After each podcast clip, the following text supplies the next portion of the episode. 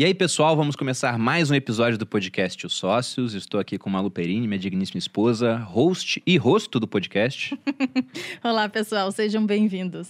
E qual o tema de hoje, Boludinha? Hoje vamos falar sobre Rússia e Ucrânia e todo essa, esse bafafá que está dando aí entre eles. Vamos descobrir o que, que vai acontecer, se é que já não aconteceu quando esse podcast é ao ar, daqui a dois dias, no caso, né? Vamos ver. Pois é, será que Putin estragará nosso podcast também? Não, Vai ou sair atrasado? funcionará, né? Nunca saberemos. Pois é. ou vamos ver. saberemos em breve. Saberemos em breve. Esse é o ponto.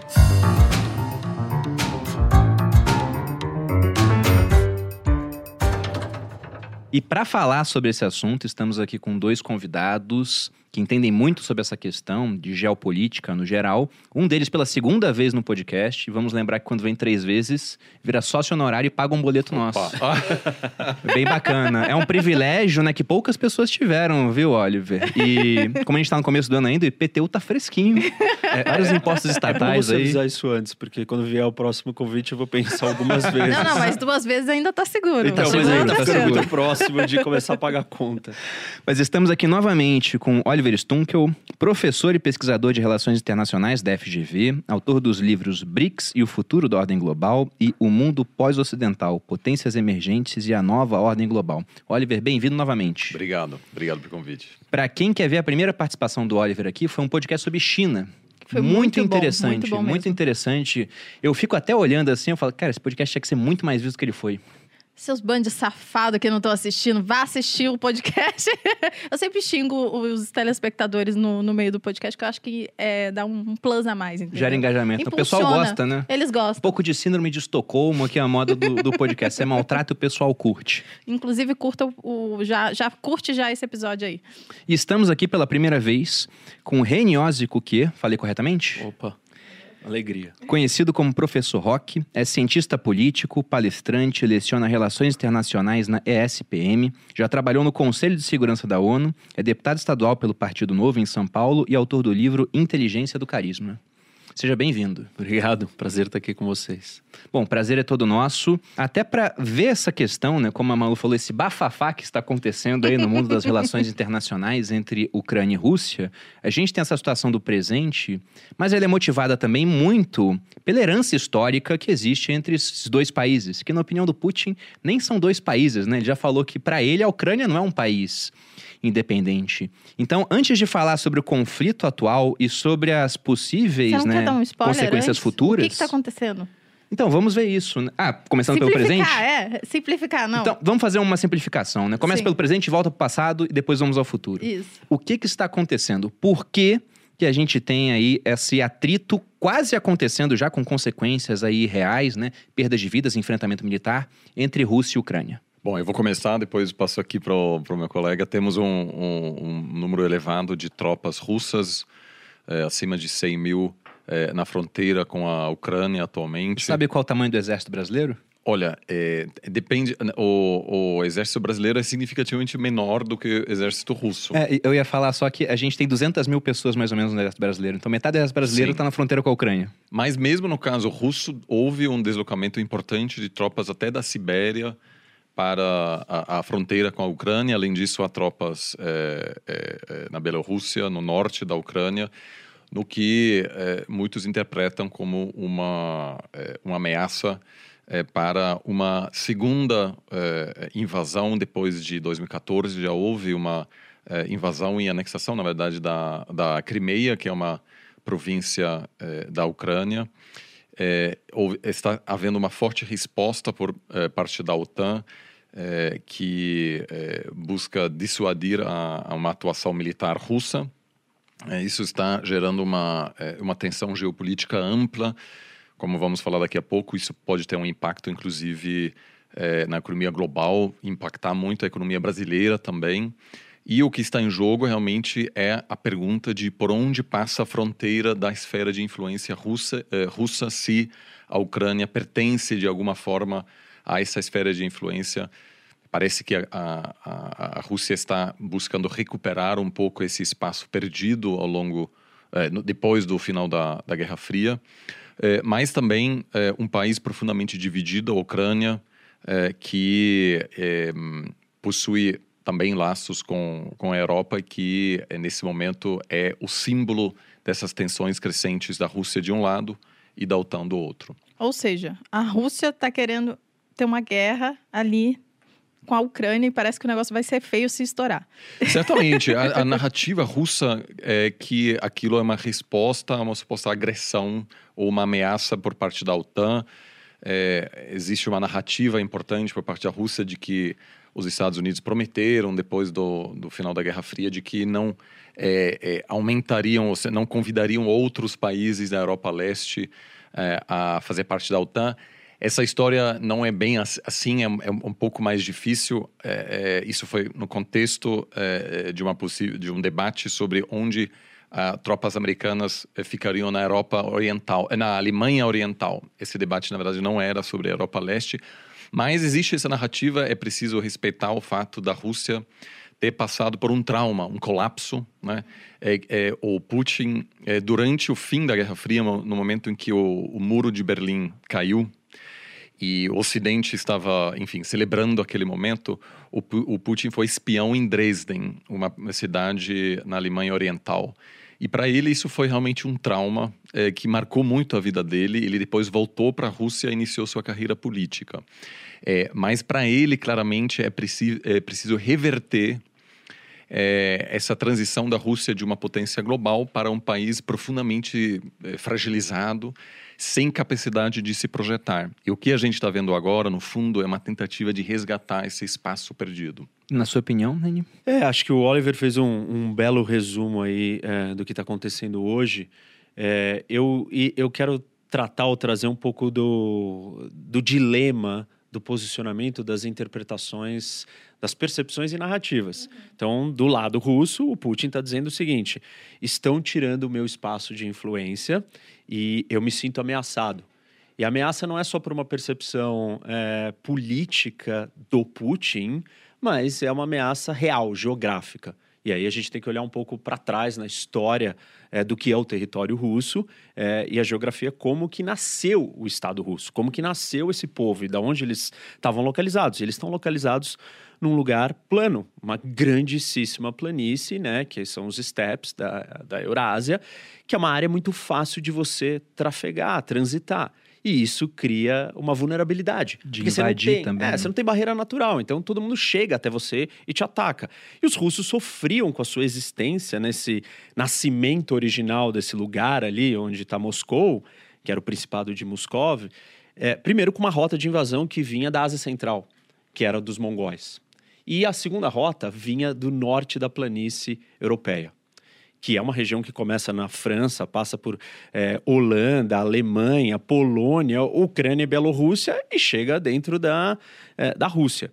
E os russos foram atacados historicamente ali é, pelos franceses, por pelos alemães, mundo. pelos suecos, pelos turcos, não exatamente por ali, mas também por baixo. Então eles se sentem ameaçados. E ok, essa ameaça é real. Mas o outro lado da história é que, para eles lidarem com esse problema geográfico e geopolítico, ele simplesmente criou uma dominação e um império, seja o Império Russo, ou seja a União Soviética, aonde eu vou avançando territórios, conquistando povos e dominando esses povos.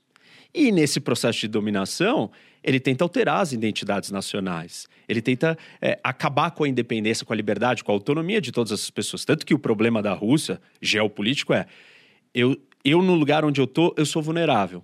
Para eu deixar de ser vulnerável, eu preciso crescer. Quando eu cresço, eu abocanhei um monte de gente que não era parte do meu povo dentro do meu, da minha nação. E aí eu preciso gerenciar todas essa, essas pessoas. E aí eu preciso de uma autoridade central forte, repressora e dominadora, que é o que aconteceu historicamente com a Rússia. E aí, óbvio que essas, esses povos conquistados querem se tornar autônomos e começam a lutar pela sua independência.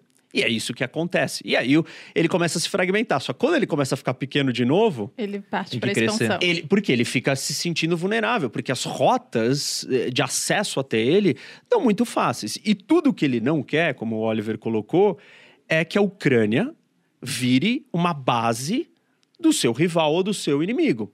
Como uma base? Colocar tropas do Ocidente ou da OTAN, que é uma aliança militar, eh, na Ucrânia. Se você colocar tropas dentro da Ucrânia, você colocou é, tropas, sei lá, tipo, dentro da, quase que da Rússia. Não dá tempo para reagir. Então ele não vai negociar e ele não vai aceitar perder esse território. Esse é o ponto chave para ele. Agora, qual que é a narrativa do outro lado, do Ocidente, da OTAN? É simplesmente assim: bom, é, nós estamos cercando o Putin porque nós estamos trazendo todo mundo para o nosso lado? De certa maneira, sim, mas se você não fizer isso, o que acontece? Ele expande e ele cerca, ele nos cerca, como ele fez quando? Na União Soviética. E aí o Ocidente tem um problema, porque o projeto de cercar do Ocidente não é igual ao dele. O dele é um projeto de ocupação, dominação, ditatorial, imperialista. E o do Ocidente é: olha, você tem que ser uma democracia, se juntem ao nosso projeto europeu democrático, temos uma aliança democrática eu estou querendo trazer aqui a clareza desse Sim. choque de visões. Eu não, tô negando que o Putin se sente ameaçado e que não é legítima a sensação de ameaça. Mas não fazer nada é, e permitir que ele avance é um problema ainda maior. Então, enfim, aqui a gente tem colocado um pouco da, das duas narrativas e um pouco de história para misturar. Isso é para o pessoal entender, acho legal, né? Porque eu não tinha entendido antes, e aí eu vi um videozinho muito que simplificou na minha mente. É a OTAN, para quem não sabe, Estados Unidos faz parte da OTAN. Então, são os capitães aí da é, OTAN. Essa é a questão, né? Essa é a questão, porque significa que teoricamente os Estados Unidos vão colocar tropas lá na Ucrânia e aí vai ser uma guerra entre Estados Unidos e a Rússia, que são duas potências. É, é mais ou menos, né? Porque... Só simplificando. A, a, OTAN, a OTAN existe, ela nasceu porque é importante a gente trazer isso. Para conter a expansão soviética. Isso. Sim. Então era uma aliança militar para conter o Pacto de Varsóvia, que era a aliança militar do outro lado, e você tinha que criar esse cinturão de proteção. E só para o pessoal entender também a localização, é como se, é, aqui para quem não conhece o, o, o mapa lá da Europa, é como se a, os Estados Unidos estivessem colocando tropas no Uruguai. É, mas é importante lembrar o seguinte: é, o governo Bush, em 2008, mencionou de maneira. Agora vocês podem voltar para o passado. Acho que o pessoal é, já não, não entendeu eu, mais eu, ou menos. Eu ia fazer um, um ponto sobre isso. Antes de passar a palavra para o Oliver, dá para fazer um paralelo para quem estuda um pouco de história, lembrando da crise dos mísseis em Cuba, por exemplo, que era uma situação parecida onde os Estados Unidos falou, parecida entre aspas, né, porque era uma ameaça nuclear, né, mas os soviéticos queriam colocar mísseis em Cuba, que está na costa americana. O pessoal atravessa naquelas embarcações muito ruins, né, precárias, para fugir daquela terra dos sonhos que é Cuba, segundo ah, alguns. Então os americanos falaram: não toleramos esse tipo de coisa aqui. Agora o Putin está falando mais ou menos a mesma coisa não é que os americanos vão colocar tropas na Ucrânia, mas se a Ucrânia integrar a OTAN, ela passa para a esfera de influência americana. E além disso, né, além da parte da esfera, tem a questão de que dentro da organização há um apoio mútuo militar. Se um atacado, todos têm que reagir. Tem esse ponto. E tem a possibilidade de ter tropas. Eu fiz um intercâmbio em West Point quando eu era é, militar, eu fiquei dois meses lá. E o engraçado era o seguinte: aqui no Brasil eu fui primeiro de turma. Então, quando me formei, eu tinha o Brasil todo aberto para mim. Eu poderia escolher Rio de Janeiro, São Paulo, Porto Alegre, Curitiba, vários locais bons. Pro americano era assim: você pode ir pro Japão, pra Alemanha. Era um mundo todo aberto porque eles têm tropa no mundo inteiro. E aí poderia ter também na Ucrânia. Mas por favor, Oliver, falei. Não, eu, eu acho importante também frisar que é, não existe hoje um projeto detalhado de iniciar o processo é, da Ucrânia aderir à OTAN, né? É, a narrativa principal e o argumento principal da Rússia é que é uma ação defensiva, como o Rini colocou, né? A gente precisa preservar aqui nosso espaço. A gente não pode permitir a adesão da Ucrânia junto à, à, à OTAN. Só que hoje não há um projeto de integrar a Ucrânia por, uma, por um simples motivo os Estados Unidos não querem ter que defender a Ucrânia, porque sabem que existe um risco real. A Ucrânia acaba de sofrer uma, uma invasão e parte do território ucraniano hoje faz parte do território russo. Há uma discordância internacional. A maioria dos países é, ocidentais não aceita que a Crimeia hoje faz parte da Rússia, mas de fato ela controla esse território. Então são temas que eh, muitas vezes a gente achava que nós eh, tivéssemos superado já, né? É, que antigamente era comum. É, países pegavam parte do território de outros países, né? É, a gente tinha na Europa uma estabilidade de fronteiras que garantia paz. Uhum. mas é importante também dizer que isso é um argumento russo de que existe um plano concreto de integrar a Ucrânia. Eu hoje não acho que isso seja de fato um plano americano. Inclusive, a maioria dos analistas americanos critica o, o presidente Bush, que em 2008 fez um argumento vago e disse: ah, a Ucrânia e Geórgia, também um país perto da Rússia, pode chegar a integrar a Ucrânia. Gerou uma ansiedade grande na Rússia. Mas hoje eu não vejo Biden, de fato, dando esse passo. É, então, alguns dizem que mesmo sem essa ameaça de, né, da Ucrânia chegar a fazer parte da OTAN, o Putin gostaria de integrar a Ucrânia e consolidar a Ucrânia como na, na, dentro da sua esfera de influência. O pro... Então, assim. Então, essa o... é só mais uma desculpa dele. É, pode ser visto como tá tal, tendo... porque, porque, assim, os Estados Unidos não querem hoje, ela nem sequer. É, a Ucrânia nem sequer é candidato a, a fazer parte da OTAN. O problema é que os Estados Unidos também não pode dizer, ah, já que a Rússia está pedindo, a gente garante que a Ucrânia nunca fará parte da OTAN, porque isso seria uma espécie de capitulação. Há uma demanda, no fundo, é, imperial, assim, né? Um país dizendo, olha, esse país não pode, isso é meu. A Ucrânia é independente, o presidente da Ucrânia pode dizer o que ele quiser. Se ele diz, olha, quero fazer parte da OTAN, a OTAN pode dizer não, sim mas é um tipo de pensamento imperial é, que se choca com um outro tipo de pensamento que diz: olha, a Ucrânia é um país autônomo, independente, e ninguém sabe o que vai querer daqui a 10, 20 anos. A gente não pode dar essa garantia, que obviamente teria um custo político enorme nos Estados Unidos, por isso tem essa, essa briga Pensão. sem uma solução aparente. Pensando na parte política, né, o Biden já foi muito afetado pela desocupação do Afeganistão então já está sendo visto como um cara fraco. Se ele vai nessa competição de quem tem o pênis maior com o Putin e fala, ó, o Putin ganhou, ferrou para ele. Ele perde tudo. É, eu, eu, acho que tem algumas coisas interessantes que o Oliver trouxe, que é dessa percepção do jogo político, principalmente é, estratégico. E nesse caso, talvez geoestratégico. Que você está num tabuleiro. E você está mexendo suas peças. E assim, você não pode esperar o outro montar e armar todo o circo ao seu redor para reagir. Então, quando você fala assim, ah, mas então essa é só uma desculpa. É, talvez não. Porque não dá para esperar. É tipo assim, o Brasil falar assim: não, a gente não precisa de exército, porque nós não temos problemas. Realmente, a gente não tem problemas internacionais, mas. Vai o, que. Mas a hora que você precisar, não dá tempo de você fazer. Então, esse é o raciocínio é, é, do Putin. O Oliver está correto em dizer que realmente não existe um plano, um processo é, em prática colocado para a extensão da OTAN.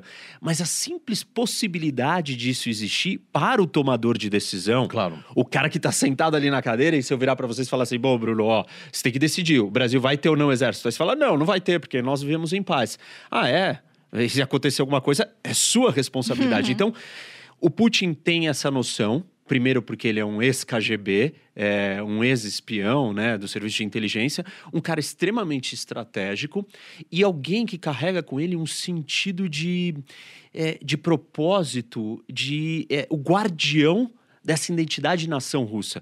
E quando o Oliver comentou aqui, né, que para ele ele quer retroceder e voltar para a estrutura anterior, uma das frases famosas do Putin é que a maior tragédia do século XX é o fim da União Soviética. Ele quer recriar aquilo. E ele se imbuiu dessa ideia de que ele é a pessoa para fazer isso. Então, eu acho que, assim, existem. É, realmente, a Ucrânia é um tema sensível. É uma, uma questão real. E ela tem que ser lidada. E aí, o outro ponto que você trouxe que eu acho é, também importante: os soviéticos sempre testaram quando chegava um presidente novo americano, eles testavam o presidente americano para ver qual que é a dele. Em política internacional, muito é sobre teste.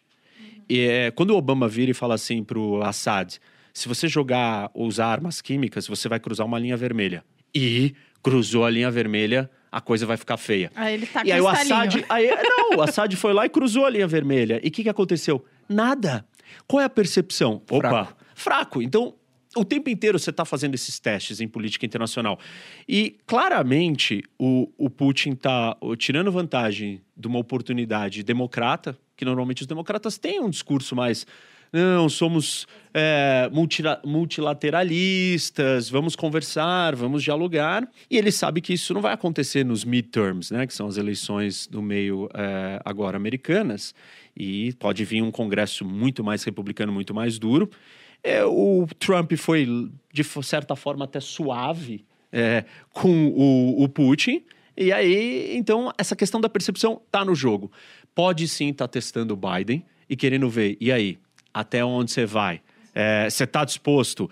Vamos tirar vantagem. Ah, e outro, outro ponto interessante a ser testado aqui, que eu acho, no meu ver, é que ele está testando a Alemanha.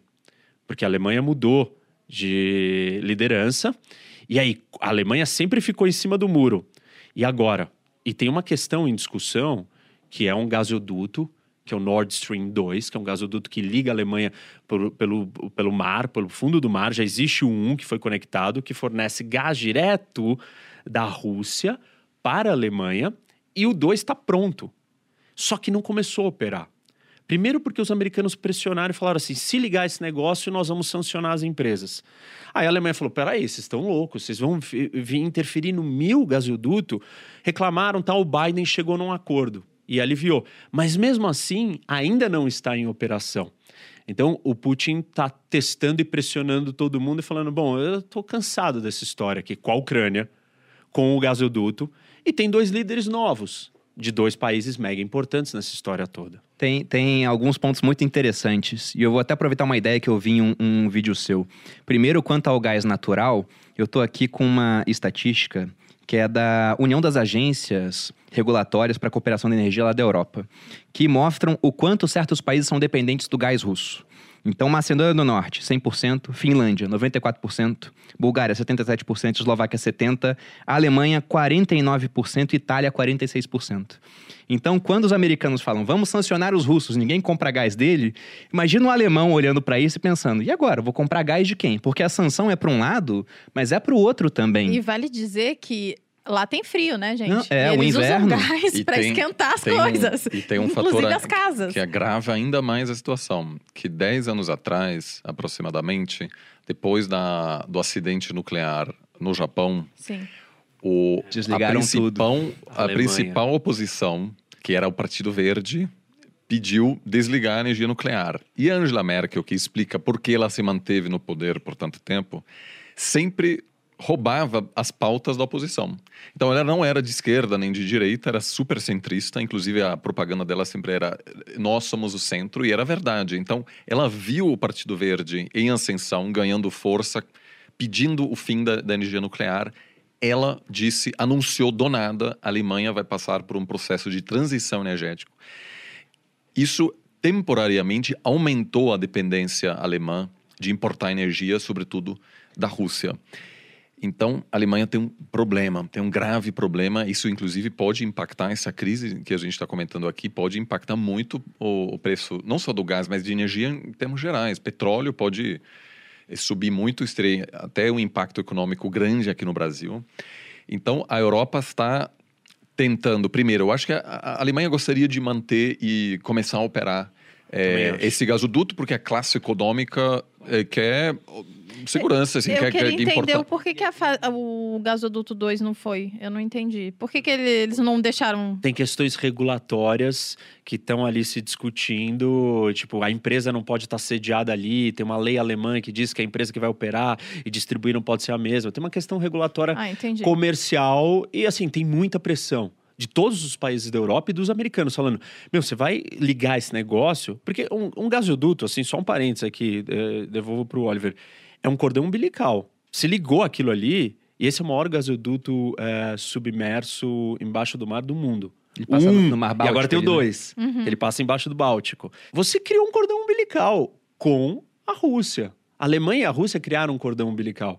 Mas eu vou devolver para o Oliver, depois eu quero falar do, do perigo que é essa suposta aproximação desses dois. É, não, eu, eu- só para dizer que a partir desse momento, o custo eh, econômico de brigar com a Rússia é tão grande para a Alemanha, porque toda a classe econômica diz que para que a gente vai arriscar a nossa economia só para defender a Ucrânia?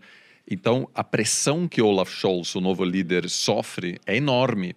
E criou-se uma situação para ele muito delicada. Ele via- viajou para Washington e ao lado dele o Biden disse: se a É, Rússia invadir a Ucrânia, esse gasoduto não vai começar a operar. Ao lado do, do, do chanceler da Alemanha. Isso- E o foi chanceler ontem? Da Alemanha, foi. E o Eu chanceler da. Alemanha, ele ficou assim sem graça. Ele não citou o nome do gasoduto. Ele falou: não, nós estamos com os Estados Unidos, mas nós teremos cautela. É Assim, é- É, e aí porque- o Biden percebeu e também tentou recuar. Foi um negócio bem. É, por quê? Porque a Alemanha, além de ser Sim, sim. dependente. A gente vai agir, mas calma aí também. É. Por quê? Porque a Alemanha tem essa relação eh, que pode chegar a ser umbilical com a Rússia em termos energéticos, mas depende eh, do exército americano pela Claro. sua proteção. A Alemanha não tem um, um exército funcional de verdade, né? Tornou-se um país pacifista. É, ho- hoje o exército não tem relevância nenhuma na Alemanha, que inclusive gerou uma vantagem econômica tremenda, porque diferentemente de outros países, a Alemanha conseguiu fazer todos os seus investimentos em áreas de altíssimo retorno eh, social, Sim. educação, infraestrutura, e, e não tem um exército funcional, né? Quando eh, a Alemanha topou Inclusive cérebros, né? Os homens puderam ser Claro. alocados em outras profissões. É, tem um, um exército mais simbólico, né? É, então, está numa situação complicada é, e não será possível é, substituir a Rússia tão rapidamente. Agora, tem algumas tentativas de, de importar né, é, gás de outras regiões. Eu não acho que isso vai ser possível. Então, o que pode acontecer? No pior cenário para os alemães, você tem uma invasão russa na Ucrânia, os Estados Unidos pressionam os europeus a, a- a adotarem sanções contra os russos, maiores do que aqueles de 2014, e a Rússia, em resposta, diz: então vamos cortar o gás. E aí, obviamente, você tem um impacto enorme na economia global. Eu ainda acho que é possível evitar esse cenário. Por quê? Porque os europeus, no fundo, não querem. é, porque a, a- está, a- a- toda a região, sobretudo a Alemanha, está só se recuperando agora da crise pandêmica.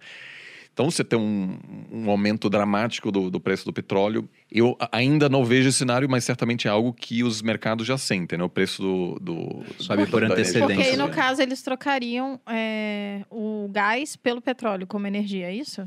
Então, não, porque você vai faltar, vai faltar, você vai abalar todos os mercados, né? Vai faltar, é, vai faltar gás, no caso. Você vai ter que tal- talvez usar petróleo, mas mesmo Mas aí assim, aumenta você tá- petróleo. Não, e, e- e as consequências inesperadas disso também. Mas, por exemplo, a Alemanha não importa gás da Rússia porque eles acham que o Putin, né? Nossa, eu adoro esse cara, vamos dar Não, dinheiro é pra ele. necessidade. É o mais barato. Então, na hora que você cessa a importação, eles vão ter que comprar de alguém que é mais caro. Aí a inflação já tá alta, vai Mas subir aí mais. tem um, um problema e que o Oliver colocou e que na minha interpretação foi uma atitude extremamente populista da Merkel e irresponsável. Virar e falar assim: "Ah, não, eu vou comprar a pauta do momento, que era o acidente do Japão, a energia nuclear é, um- é terrível e eu não queremos mais isso, mas eu vou sentar é, e vou entregar tudo pro Putin.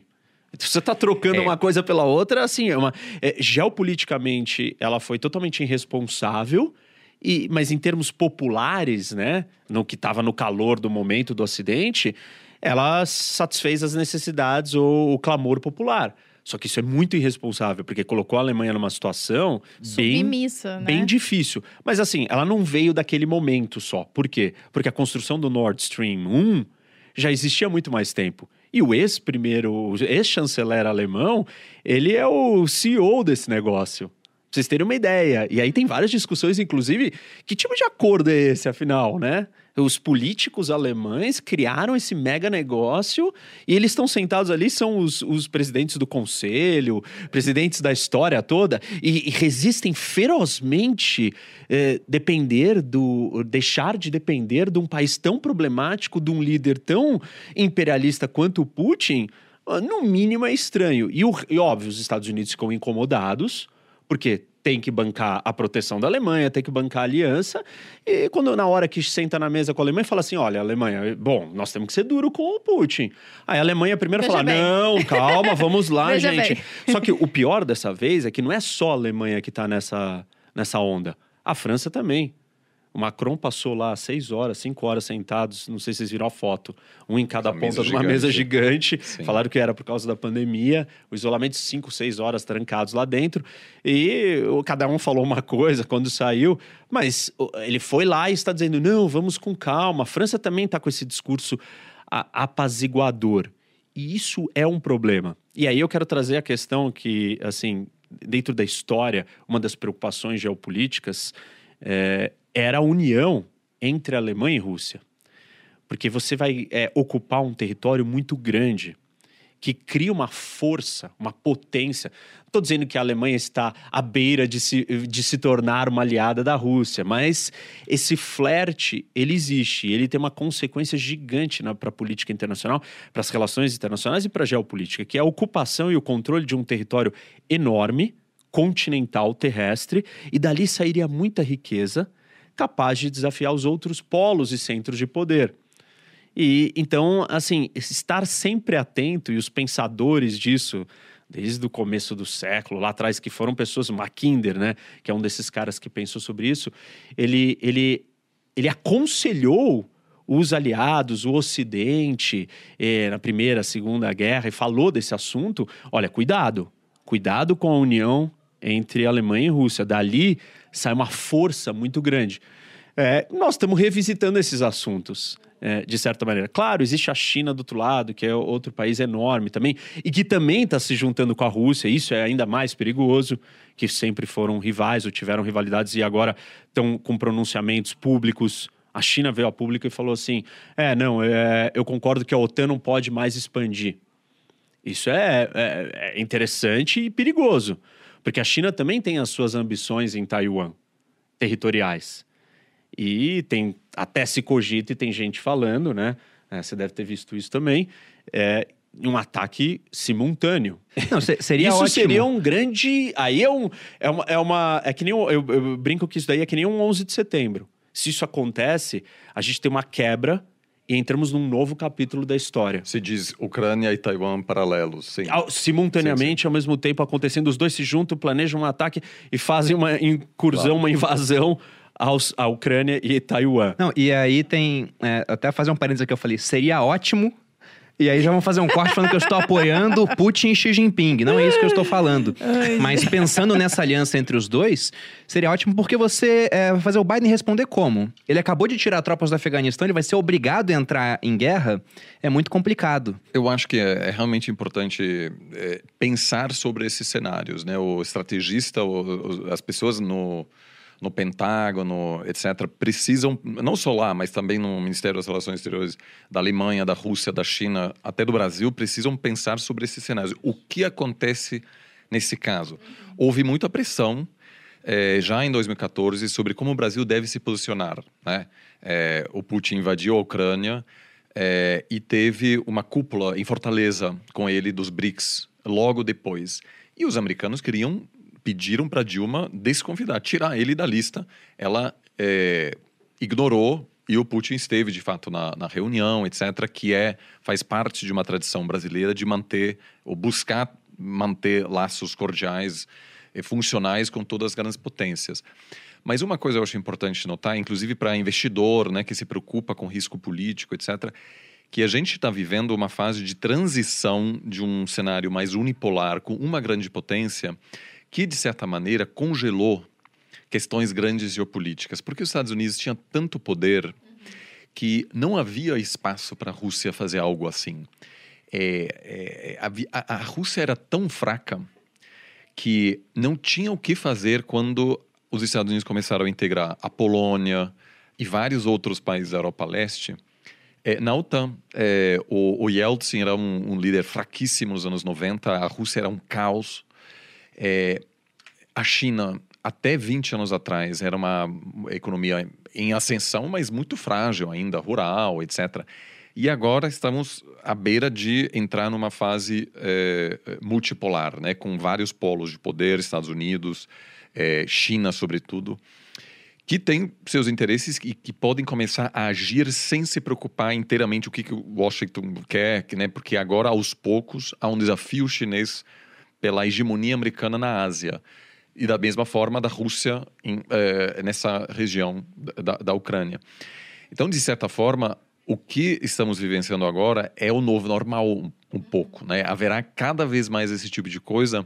E eu acho que para grandes empresas isso vai ser difícil, porque se você pensa assim, as multinacionais nos últimos 30 anos não tinham que realmente se importar muito com a geopolítica. Não era um assunto tão relevante assim. Hoje, todas as grandes empresas têm assessores de geopolítica. Porque uma Apple da vida, uma, nenhuma, nenhuma empresa que só opera nacionalmente, se tem uma empresa brasileira, precisa saber qual é o risco de uma invasão russa na Ucrânia, porque isso vai afetar o meu custo de energia. Né? É, muito fertilizante que está sendo produzido na Ucrânia vai aumentar o custo do fertilizante que o Brasil importa. Isso tem um, um impacto direto nas exportações brasileiras para a China, por exemplo. Então, é, muita gente fala, ah, que chata essa crise, né? Espero que vá passar. Eu falo, gente, nas próximas décadas não vai passar. A gente está agora entrando nessa fase e isso eu acho que é importante para o investidor também ficar mais ligado nessas realidades, né? É, é a mesma coisa da pandemia, né? Você vê, hoje em dia todo mundo, cada estado, né, cada país decide o que vai acontecer fecha é, o território, abre o território. Então, todo mundo tem que estar tá ligado em relação a isso. Acho que a gente entrou no século XXI, né, do 2001, quando começa, a gente começa nesse novo capítulo nessa nova história, nesse novo momento, nesse novo momento onde está todo mundo muito conectado. As coisas afetam todos os lugares. As pessoas ficam comentando e falando do, do Afeganistão, assim, pô, ninguém nem sabe localizar no mapa onde está. E uma coisa que acontece no Afeganistão afeta o mundo inteiro. E você consegue criar uma, uma, uma reação, né, ou uma linha em cadeia de todos esses episódios e acontecimentos. Então, você imagina o seguinte: você tem a Primavera Árabe, que começa em parte por uma questão alimentar, de fornecimento de, de alimentos, de preço do alimento. E aí isso afeta revoluções ou insatisfações populares. Insatisfações populares levaram uma guerra ou várias guerras. Uma dessas guerras na Síria é, cria o nascimento de uma mega organização terrorista internacional fundamentalista, que é o Estado Islâmico, e uma crise de refugiados gigantesca, que chegam e entram dentro da Europa, e isso muda o cenário político europeu com a criação ou com a discussão do Brexit. E do Brexit, a ascensão de partidos de ultradireita, é, xenofóbicos, anti-imigração. Você muda o contexto político inteiro, surge um Trump. Você percebe como uma coisinha aqui, ela, vai, ela vai criando. E, essa, e essa, essa linha, ela continua. E agora ela está aqui. E estamos falando da Ucrânia e tem que tive que trazer a China porque porque tá ligado e vai ser ligado, como o Oliver colocou muito bem. Nós vamos assistir o tempo inteiro esses episódios vão ser assim. O que me preocupa é as pessoas acharem não, calma, ninguém quer brigar. É, porque todo mundo ganha dinheiro junto. Só que dentro o pensamento da política ele não é, é econômico. É, é, o dinheiro é uma ferramenta para você conseguir outras coisas. E não é só se eu ganho dinheiro, porque Primeira e Segunda Guerra Mundial existia uma integração econômica gigante, esses países se destruíram. E isso vai acontecer, inevitavelmente, se a gente tiver essa disputa de poder por quem vai sentar no topo da, é, da hegemonia. Aí. Você falou da, das guerras mundiais, né? Primeira e segunda. Tem um livro chamado Ascensão do Dinheiro, que é de historiador escocês, Neil, Neil Ferguson, muito bom, onde ele diz que na Segunda Guerra a marinha mercante alemã estava toda segurada por companhias seguradoras britânicas. Então havia muita interação econômica, muita integração. Aliás, era na Primeira Guerra. E mesmo assim aconteceu a guerra. E eu até tenho um trecho aqui que eu separei, eu ia falar disso nas consequências futuras, mas já que entramos aqui, e vamos voltar para o passado daqui a pouco, é, na primavera de 1914 teve uma comissão internacional que avaliava um conflito nos Balcãs, região que fica lá perto da, da Iugoslávia, que sempre foi mais problemática, né? E a comissão escreveu o seguinte: Primavera de 1914, antes de estourar a Primeira Guerra Mundial. Os grandes poderes da Europa tinham descoberto a verdade óbvia: a de que países mais ricos têm mais a perder com a guerra e que cada país deseja paz acima de todas as outras coisas. Aí um membro britânico da comissão, Henry Noel Brailsford, que era um, um defensor ali do, do Partido Trabalhista, Ele escreveu: Na Europa, a época da conquista terminou. E salvo nos Balcãs e talvez nas fímbrias do Império Austríaco e do Russo, é tão certo quanto nada na política que as fronteiras dos Estados Nacionais foram finalmente definidas. Minha crença é de que não haverá mais guerras entre os grandes poderes. E aí estourou a Primeira Guerra Mundial em agosto de 1914. Logo depois. Então, isso de pensar, não vai ter guerra, não é óbvio até acontecer. É o que você disse da- do encadeamento dos fatos. É muito fácil de explicar depois que aconteceu. Antes, as consequências são muito imprevisíveis. O Oliver falou da inflação aqui. Que os preços já estão altos e podem subir mais. Preço de petróleo e gás natural é, é energia, é insumo para produzir tudo. Então, aqui no Brasil, a gente está vendo uma inflação que ficou em 10% no ano passado e que agora a previsão para o final do ano está em torno de 5,5%. Isso pode ser seriamente afetado por um problema que, a princípio, o brasileiro médio ele pensa, não tem nada a ver com a gente, mas vai afetar do mesmo jeito. E esse problema não é de hoje, ele tem causas históricas. É, eu já vi um vídeo seu, Reni, você falando: olha, o Putin tem esse tipo de demanda, mas se não fosse o Putin no poder, quem estivesse à frente da Rússia estaria fazendo algo muito parecido, porque é uma demanda que tem a ver com, com geografia, com geopolítica. Tem um livro, eu queria ter trazido para cá. Mas eu tava numa reunião, a Malu saiu de casa antes, não consegui trazer, Ah, a que é é o, o Armas Germes de Aço, do Jared Diamond. Onde ele fala dessa questão, né, da geografia e de como, de certa maneira, né, a geografia propiciou que os europeus chegassem na América com armas, com aço, com vírus, e os pré-colombianos, que estavam aqui antes da chegada do Colombo, não conseguiram resistir àquilo. E um dos motivos que ele leva para essa hegemonia dos europeus sobre os pré-colombianos era o fato de que havia muita ligação, porque era uma grande planície, era muito fácil trafegar por lá. Então, já aproveitando esse ensejo, como é que essa questão histórica? Porque o russo ele sempre fala Kiev é a mãe das cidades russas, né? Por quê? Porque a gente tem que olhar para a origem desse povo, né? E aí, quando nasce o povo que é chamado de Rus, é, eram os russos, ou os Rus, de Kiev. E isso é uma combinação entre povos eslavos que estavam habitando ali e vikings que vieram da Finlândia. E o- esses povos eslavos, essas tribos eslavos, elas ficavam se matando ali, brigando muito entre elas. E aí elas acabaram, é, ok, vamos trazer alguém de fora que vai nos governar e trazer paz. E quem que veio de fora? Esse povo, né, ou esse rei, ou esse governante, príncipe Rus. Que, e aí ele começou a governar ali primeiro uma cidade no norte da Ucrânia e depois ele viu Kiev e falou, não, Kiev é melhor. Que E é aí- a capital da, Da da Ucrânia. Ucrânia, é, a capital da Ucrânia. E aí virou então os russos de Kiev. E é- é- só que chegou um determinado momento, né, que essa identidade ela precisava tomar forma. Como que ela tomou forma? Primeiro com a aproximação com o cristianismo, com o Império Bizantino. E aí ele, se- ele traz a religião cristã eh, ortodoxa para dentro desse povo, e aí precisa de um idioma. E aí nasce o idioma russo, com, por monges que queriam ensinar a Bíblia ali, então eles precisavam tra- traduzir aquelas milhões de tribos, aquela confusão toda. Então aí você tem um território, um governante, uma religião, né, que- algo, algo transcendental, um idioma. E começa a se formar então esse povo. Só que aí vem as tribos é, da Ásia Central, os mongóis. E aí eles destroem os russos de Kiev. É, dominam toda essa região. E aí, aos poucos, vai surgindo outros Rus, só que o de Moscov, que é o de Moscou. E aí esses combatem, expulsam, e aí sim viram os russos. Existe uma discussão até hoje entre é, os ucranianos e os russos.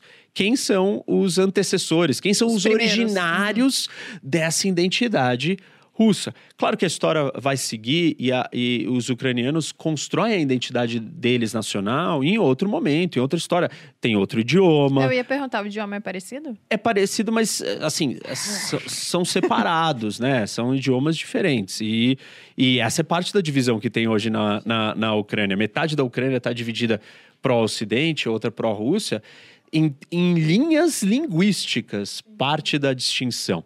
É, mas, enfim, voltando para a história, é que a- essa disputa, ou essa percepção da onde vieram os russos originais, eles vieram dos russos de Kiev é, do Kievan Rus. E então os dois existe esse embate. Então tem ligação histórica, tem ligação cultural, fora todos os outros momentos dos impérios é, soviético e russo que ocuparam aquele território.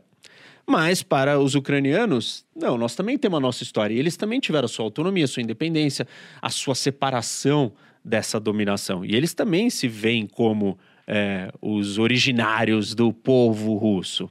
Então, por isso, esses são os laços culturais e históricos. Assim. É, e só para agregar, é, é interessante como algumas ações, algumas decisões é, ao longo dos últimos 50 anos, 60 anos, acabaram meio que sem querer promover o nacionalismo ucraniano. Né? O, o, a União Soviética queria que a, a, Ucrânia tivesse voto na ONU, porque tinha certeza absoluta que a Ucrânia nunca é sempre ao lado do, do, da, da, Rússia, né? Então, é, os ganhos territoriais é, sob Stalin foram em nome da Ucrânia, né? apesar de ser um projeto estratégico dele. É, é, tanto que a integração econômica é, era muito grande, você tinha armas nucleares é, é, na, na Ucrânia, é, uma região muito industrializada, fundamental para a indústria soviética, que demonstra que em Moscou nunca houve um plano real, nunca houve um plano B. O que, que a gente faz se a Ucrânia se tornar um país independente? Não havia esse tipo de planejamento que explica por que, é, por exemplo, Crimeia, havia uma certa não disputa, mas uma discussão na Ucrânia faz tempo sobre se a Crimeia devia fazer parte da Ucrânia ou da Rússia. É um, um lugar de veraneio muito importante das elites ao longo das, dos últimos séculos, né? Um pouco a. É, inclusive que tem um potencial turístico enorme. Eu fui. É no Mar é, Negro ali, numa sim, região eu muito bonito. Aqui, assim. eu, inclusive, eu, eu indico para vocês abrirem um mapa aí, dar uma olhada. Eu, eu, adoro olhar mapa, porque aí eu me sim. localizo, eu entendo o que, está acontecendo. Então, abra um mapa, vê onde é Kiev, Ucrânia, Rússia. E eu, eu lembro alguns. Acho que foi 15 anos atrás, eu encontrei com um executivo da área de turismo. E ele falou: olha o grande, assim, a próxima onda assim, vai ser a Crimeia. É que a gente pode transformar isso num isso, grande Isso quando? Em que ano? Isso foi em 2005. É. Não deu certo. É, espero que ele não tenha investido muito dinheiro nessa não. tese. Aí a gente vê como isso afeta. Mas aí, quando então a, a Ucrânia declarou sua independência no contexto do fim da União Soviética, é, havia uma longa negociação e a Ucrânia topou abrir mão das suas armas nucleares, porque a princípio a Ucrânia poderia ter dito, ok, agora somos um país independente e nós temos armas nucleares. Mas toparam ceder essas armas para os, uh, os russos era inclusive algo que uh, os Estados Unidos queriam, né? não queriam mais uma potência nuclear aí que aumenta o risco, etc. E aí é, é um país muito jovem que só se tornou-se independente em 91 mas por causa desses fatores que o, que o Reni citou aqui, ex, existe já, é, existiam ingredientes fortes para o nacionalismo ucraniano que agora, devido, sobretudo, quase só né, na parte oeste, se fortalecem no contexto da ameaça. É, se você é ameaçado, se cria uma união. E, e, na verdade, a, a história do Afeganistão, hoje os afegãos só se sentem afegãos porque eles foram invadidos tantas vezes que as tribos tiveram que juntar para se defender contra os britânicos. Antes não havia um, um sentimento de, de nação. E um, país que sofreu tanto, né? O, povo ucraniano passou por períodos horríveis, assim, de, é, de fome, assim. Então, é, realmente, né? é, agora um, um, uma população é, é, muito, enfim, que tem uma história para contar. É, e, e, essa possibilidade da invasão agora, me parece, fortalece também algo que o Putin não quer, que é né, justamente nacionalismo. O, o nacionalismo ucraniano. Agora, tem um, um, outro lado interessante que a gente falou da questão da defesa. Né? Do ponto de vista da Rússia, é, perder a Ucrânia é estar vulnerável. Mas tem uma necessidade que é uma rota de saída para o mundo. Sem a Ucrânia, ou mais especificamente sem a Crimeia, os russos não acessam portos de água quente. A Crimeia é russa ou ucraniana? Hoje é russa. Se você ah, tá. perguntar pro Putin, é, não, sempre eu, foi eu olhei russa. aqui não consegui definir. Ela é dominada pela Rússia hoje. Tá. E você vê que ela tá, ela tá no Mar Negro, né? É, ela tem, na verdade não dá pra ver que tem Porque a linha três Sempre existiu uma base é, naval russa ali. Porque se você reparar na Crimeia, ela é uma península que entra para dentro do Mar Negro. E o que, que é uma vantagem de uma península? Se você estiver aqui na praia aqui e eu estiver aqui, Quando você for sair, eu já tô aqui. Até você chegar no meio do caminho, eu já tô te, bloqueando, cercado, já te afundei. Então, quem dominar este território, essa projeção para dentro, aquele mar. domina o mar inteiro. E esse é um mar muito importante para os russos. Por quê? É, voltando para aquela história da Alemanha se juntar com a Rússia, que eles iam controlar um território gigante terrestre, a, a grande discussão geopolítica é entre forças marítimas e forças continentais ou terrestres. Então, se a Rússia e a Alemanha representam as forças terrestres e os Estados Unidos e a Inglaterra, por exemplo, representaram as forças marítimas, onde que é, você contém o avanço da força terrestre? Não permita que ela chegue no mar. E, e, essa foi o grande do tabuleiro mundial durante muito tempo. É, e a Rússia não tinha o acesso ao mar. Ela tem o acesso é, em Vladivostok. O mar congelado. Que congela durante quatro meses do ano e está cercado pelo Japão. Se você olhar ali onde está Vladivostok, o Japão está na frente formando um paredão, quase que uma meia-lua fechando aquele lugar. O pessoal, quando fala Vladivostok, lembra do Or, Isso. aquela grande região, mas é mais para baixo ali, né? É, mas pensa que lá no Or é um lugar estratégico porque você conecta com o outro lado. Só Sim, que não é é, tão estratégico assim. Claro, dá acesso para os russos na Ásia, mas ele está isolado de tudo. Não está conectado com o resto da Rússia. E uma região também que é a Sibéria, é muito fria, então não é densamente povoada. né? 80% da população russa está concentrada na parte não asiática da Rússia. E 75% do território da Rússia É é asiático. Então, tudo bem, não adianta Vladivostok não ser congelado, porque ele também é isolado, além de congelar. E aí, do outro lado, você tem o Báltico. Para você sair do Báltico, você vai navegando ali, você tem que passar nos estreitos da Dinamarca e da Noruega, que são países membros da OTAN, que é fácil de fechar e estrangular. E aí, qual é a única saída para o mar de água quente? Então, você não pode entregar. Que Se nem é uma boa saída, Crimeia- assim, porque ainda tem não Bósforo é, e Dardanelos exatamente. Tem o problema Turquia, é, né? do Bósforo, e aquilo é controlado pela Turquia, que é uma membro da OTAN, e, n- e tem, um, tem uma, é, um tratado internacional que controla a quantidade de navios de guerra que podem passar, e num caso de guerra, a, a Turquia está autorizada a fechar a passagem, é um mar fechado. Depois que você saiu do Mar Negro, você está trancado no Mediterrâneo, que também é fechado, você tem que passar por Gibraltar, ou você tem que entrar, navegar no canal de Suez para sair num grande mar. Ou seja, é, a Ucrânia é a porta de acesso da Rússia para o mundo naval, marítimo. E o comércio internacional e o meio de transporte mais barato é o marítimo. Então você precisa estar nas rotas comerciais. E os grandes oceanos Atlântico, Índico e Pacífico. Se você não está acessando nenhum desses, e os russos não acessam. Mas o mais perto que eles podem chegar é pelo Mar Negro. Então tem essa outra questão estratégica: por que a Crimeia? Por que não vai abdicar da Crimeia? E aí, a minha análise é: eu, fazendo uma análise da situação, se o Putin invadir, não acho que ele vai invadir para ocupar é, a Ucrânia inteira. Eu acho que ele vai invadir para controlar e criar uma ponte terrestre que conecte, que tire um pedaço da Ucrânia, que faça uma ligação por terra entre a Crimeia e a Rússia. Você falou sobre essa questão, né, da dificuldade que os russos têm de acessar água quente. E para quem for abrir o, o mapa, a Rússia é gigantesca, mas de fato, no norte, tá boa parte congelado. Apesar de E que. o Ártico, né, ainda para cima, que ali é totalmente congelado. Mas olhando o mapa da Rússia, você tem Vladivostok congelado quatro meses do ano, a região do Ártico congelada boa parte do ano. Apesar de que tem gente falando que aquela vai ser uma nova rota de navegação por conta do Eu fiz degelo. uma aula disso, geopolítica do Ártico. Assiste, tá bem legal. E eu explico exatamente isso, essa nova rota. E nos outros você tem o controle em pontos de estreitos. Você falou da questão do Mar Báltico, e ali na Turquia tem aquela região muito estratégica. Falou também do Império Bizantino, Constantinopla controlava aquilo. E até os russos, né, dentro da identidade nacional deles, se julgam a terceira Roma por conta disso. Teve o Império Romano do Ocidente, Porra. o do Oriente, que caiu na mão de Maomé II, lá no final da, da Idade Média, 1453. E aí uma princesa é, do Império Bizantino foi parar na Rússia.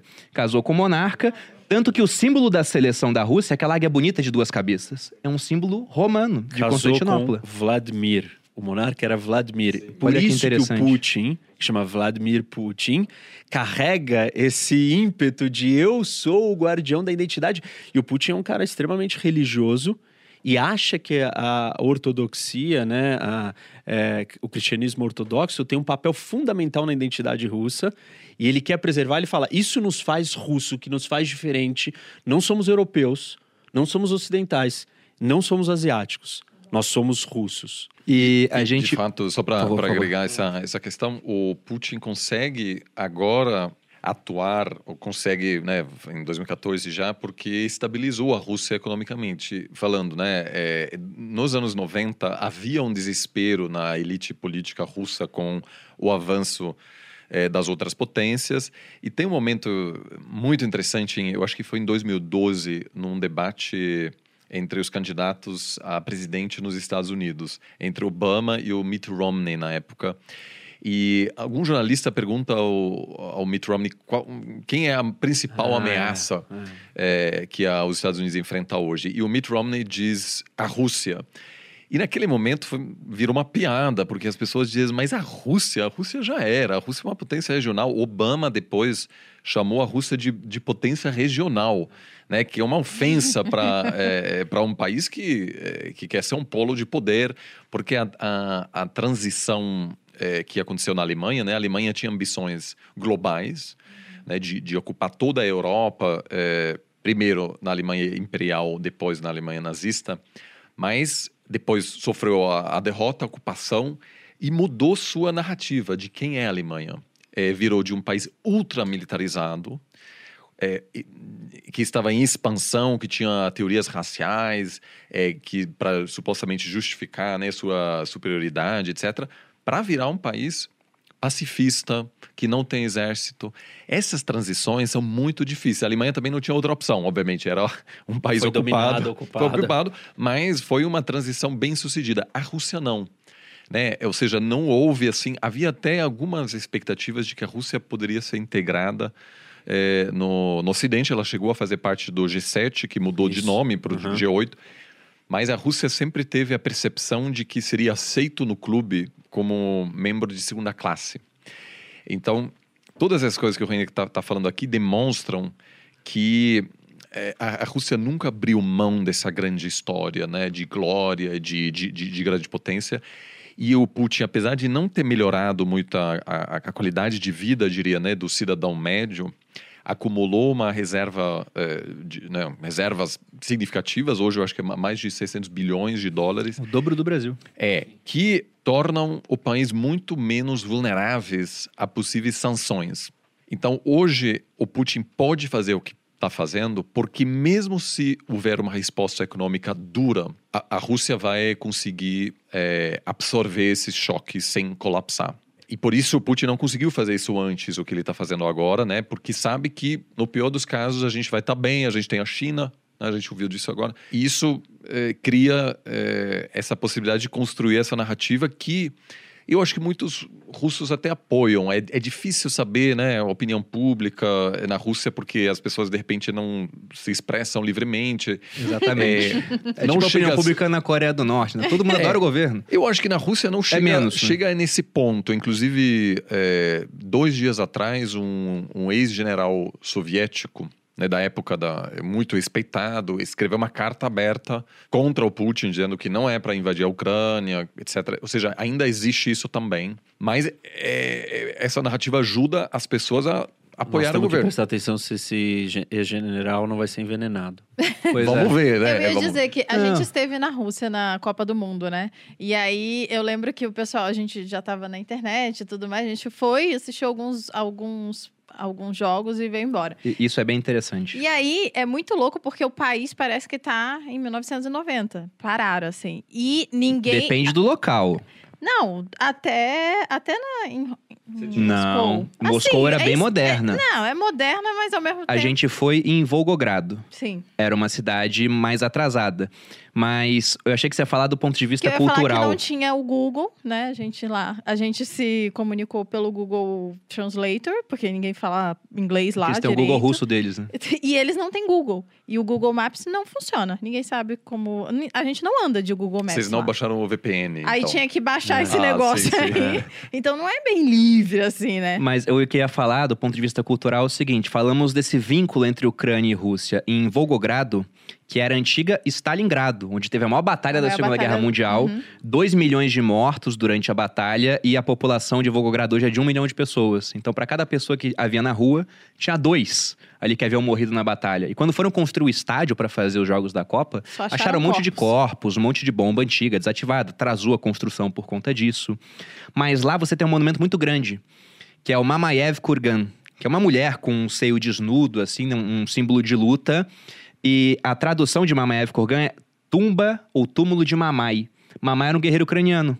Então eu falei, Ah, caramba, verdade. tem um, um monumento aqui a um guerreiro ucraniano por conta dessa herança em comum. E o interessante era ver, durante a Copa, por exemplo, teve o jogo da Alemanha com a Coreia do Sul.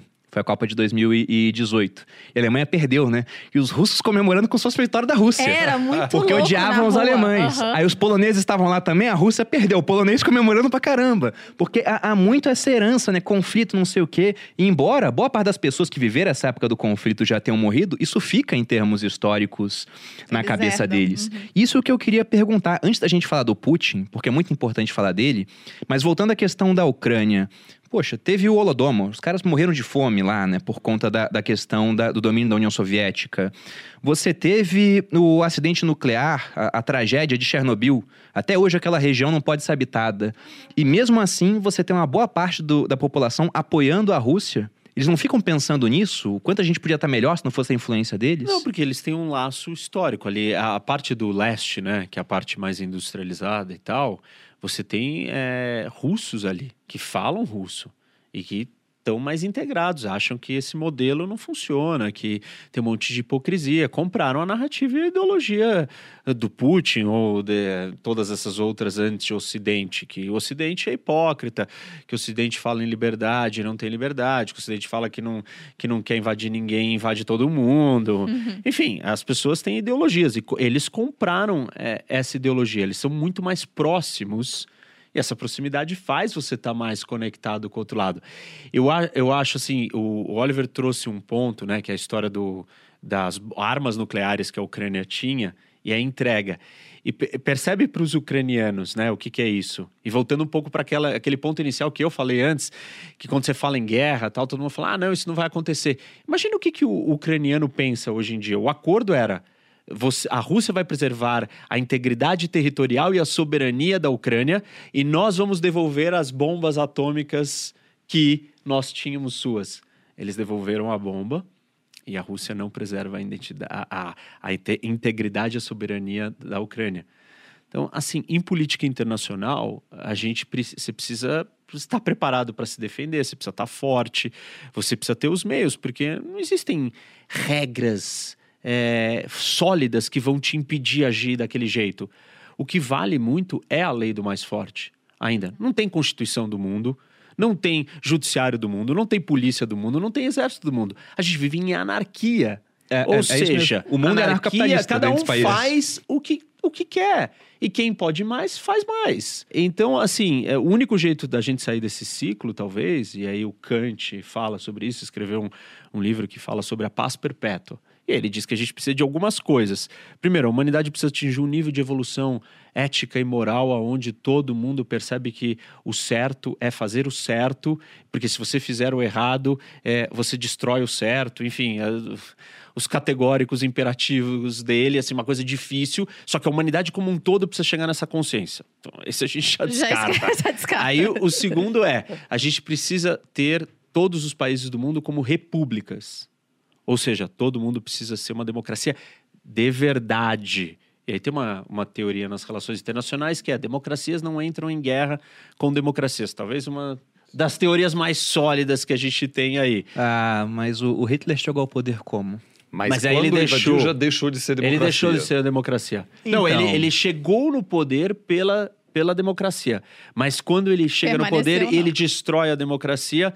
Aí o argumento vai dizer: tá vendo? A democracia não foi preservada, por isso que nós tivemos guerra. Mas existem outros contra-argumentos ou outro exemplo. O Saramago tem um ponto bem interessante sobre isso. Ele falava que o mal da democracia é que ela permite que democraticamente se façam coisas, no fim, bem pouco democráticas, né? Tem esse problema. E o terceiro ponto é, então, uma consciência da humanidade ética que não existe, todos os países serem democracias, repúblicas democráticas, e você criar uma federação democrática, uma ONU onde todo mundo livremente aceita em seguir as regras de convivência coletiva por conta própria.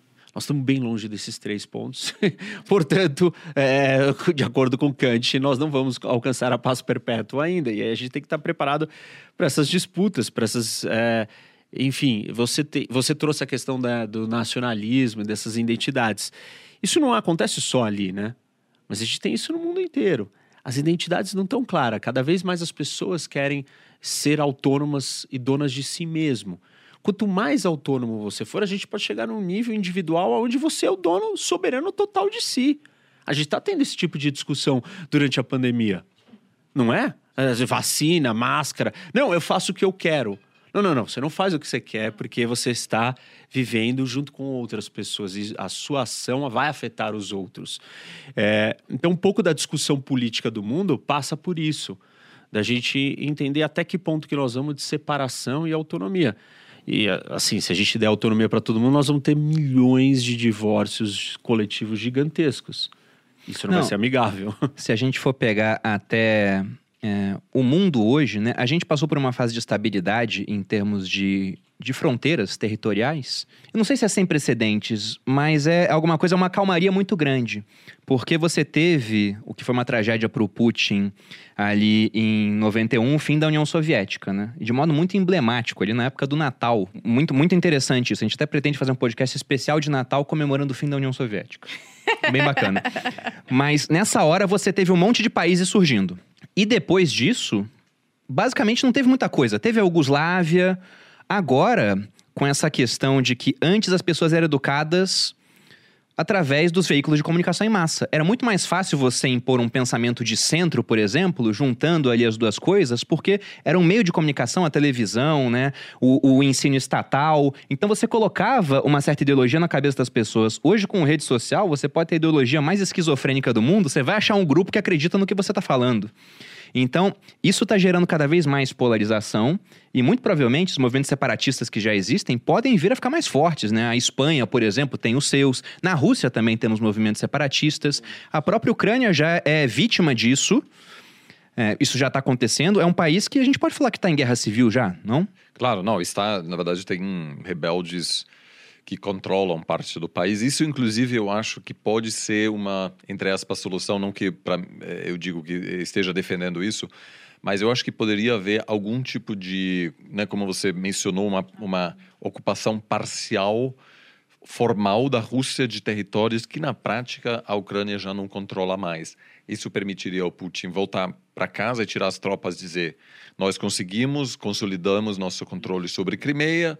O problema com isso agora é que eu acho hum, é, realmente arriscado. O Biden disse qualquer tanque, qualquer bota de um soldado russo em território ucraniano e acabou o gasoduto Nord Stream 2, vai ter sanções, etc. Que é um argumento difícil de se fazer porque já existe, já há tropas russas hoje na Crimeia, que é oficialmente a Ucrânia. É, mas eu acho que aí pode haver alguma, algum, talvez alguma solução nesse sentido. Só queria comentar... eu, eu, acho que só a pergunta vai ser essa, essa ameaça do Biden é tipo a do Obama da linha vermelha? Isso, ou, claro. Entendeu? Eles vão testar, é, né? É, acho claro. exatamente. Estão testando. botar uma bota russa aí, o cara bota, mas essa bota é fabricação chinesa. É, então não conta. não conta. Eu, eu, só, eu só queria dizer, eu acho que o Estado, eu concordo plenamente, temos o indivíduo, né, como um ator cada vez mais relevante no cenário internacional, mas ao mesmo tempo vai ter um, uma tentativa de estados em recuperar esse espaço perdido, né? Já temos na China o techlash, né? A China começando a, a, a retomar as rédeas, o controle sobre suas empresas de tecnologia e de alguma forma isso vai acontecer nos Estados Unidos, eu acho de forma um pouco diferente. É, o Brasil discutindo hoje se vai ou não vai bloquear o Telegram faz parte dessa discussão, porque você está tendo um aplicativo que não tem é, representação nenhuma no Brasil. Então, se eu vejo um vídeo é, eu gostaria de denunciar esse vídeo, eu não tenho onde ligar, porque o Telegram não, não tem um número, não tem como contactar. Se o Estado brasileiro pede informações, como acontece atualmente, né? O, o TSE está pedindo informações do Telegram, envia uma carta para Dubai, onde está o dono, e o, o, o, cara não recebe a carta. Então o Estado não tem como. Ou se recebe também, ele olha e fala: do Brasil. É. Então, assim, a Alemanha também está discutindo eh, se vai ou não vai eh, bloquear o Telegram, justamente pelos mesmos motivos. É também um sinal de que o Estado está buscando eh, retomar um pouco o controle, porque clara, claramente são grandes empresas tecno de tecnologia que já possuem muito poder. E agora, sobretudo no contexto dessas tensões geopolíticas, e até acho que pode haver assim uma, uma volta do Estado, assim como um ator muito poderoso que diz Uh, o investidor está querendo comprar essa empresa de inteligência artificial? Não vai, porque eu considero que esta empresa é da segurança nacional. Eu não posso permitir que essa empresa no meu país eh, esteja nas mãos dos chineses, ou dos russos, dos americanos. Eu acho que isso também é o novo normal. É um Estado que quer moldar a sua economia, quer, quer controlar o que as pessoas estão falando justamente por, eh, por se ver sob ameaça. Então, eu acho que tem essa, essa briga entre os dois lados. Eu, também. eu acho que isso é, é real mesmo, mas uma parte disso é uma resposta aos estados totalitários. Porque no caso, é, hoje, se você vai fazer negócio com a Huawei ou com uma empresa chinesa, você está fazendo negócio com o governo chinês. Sim. E aí o, Estado americano fala assim: não, peraí, na minha regra de fazer negócio é uma empresa, é uma pessoa privada. E ela, a, a, preocupação de uma pessoa privada é diferente dos interesses da preocupação de um país e de uma nação. Então, um pouco dessa resposta, principalmente dos países do Ocidente ou democráticos, é ter que lidar com países com modelos autoritários totalitários de economias controladas, de capitalismo de Estado, onde você não tem saída, a não ser ter que começar a criar travas, porque você não pode deixar a Huawei comprar a, outra empresa, você não pode deixar certas coisas acontecerem, porque essas coisas não, não é um investidor, não é uma, um empreendedor é o governo chinês Partido de um único Chinês. partido é, comunista, eh, ditatorial, e, e aí é complicado. É, isso é a discussão que a gente teve aqui, né? Se pode, não pode, acho que Sim, sim. vários países permitem, outros não, e aí uma que- é consideração geopolítica. É, né? mas o que eu acho que você, o que você identificou bem é a tendência. Tem uma Sim, mudança sim. de tendência. Sim. E eu acho que a mudança de tendência é causada em parte porque nós estamos concordo. lidando com esses tipos de modelos. É, não, sem dúvida.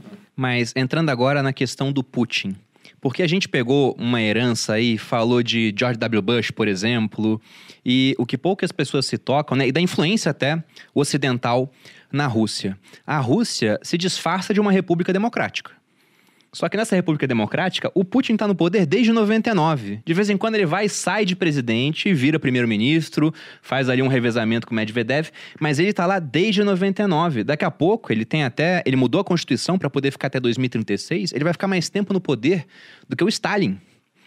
E isso é, é muito emblemático, porque Estados Unidos, durante esse período, 99 até hoje, teve o Clinton, aí teve o Bush 1, aí o, o Putin tirando foto com todo mundo assim, ó. Aí vai mudando só o cara daqui. Saiu o Clinton, É. entrou o Bush, entrou o Obama, entrou o Trump, tá o Biden.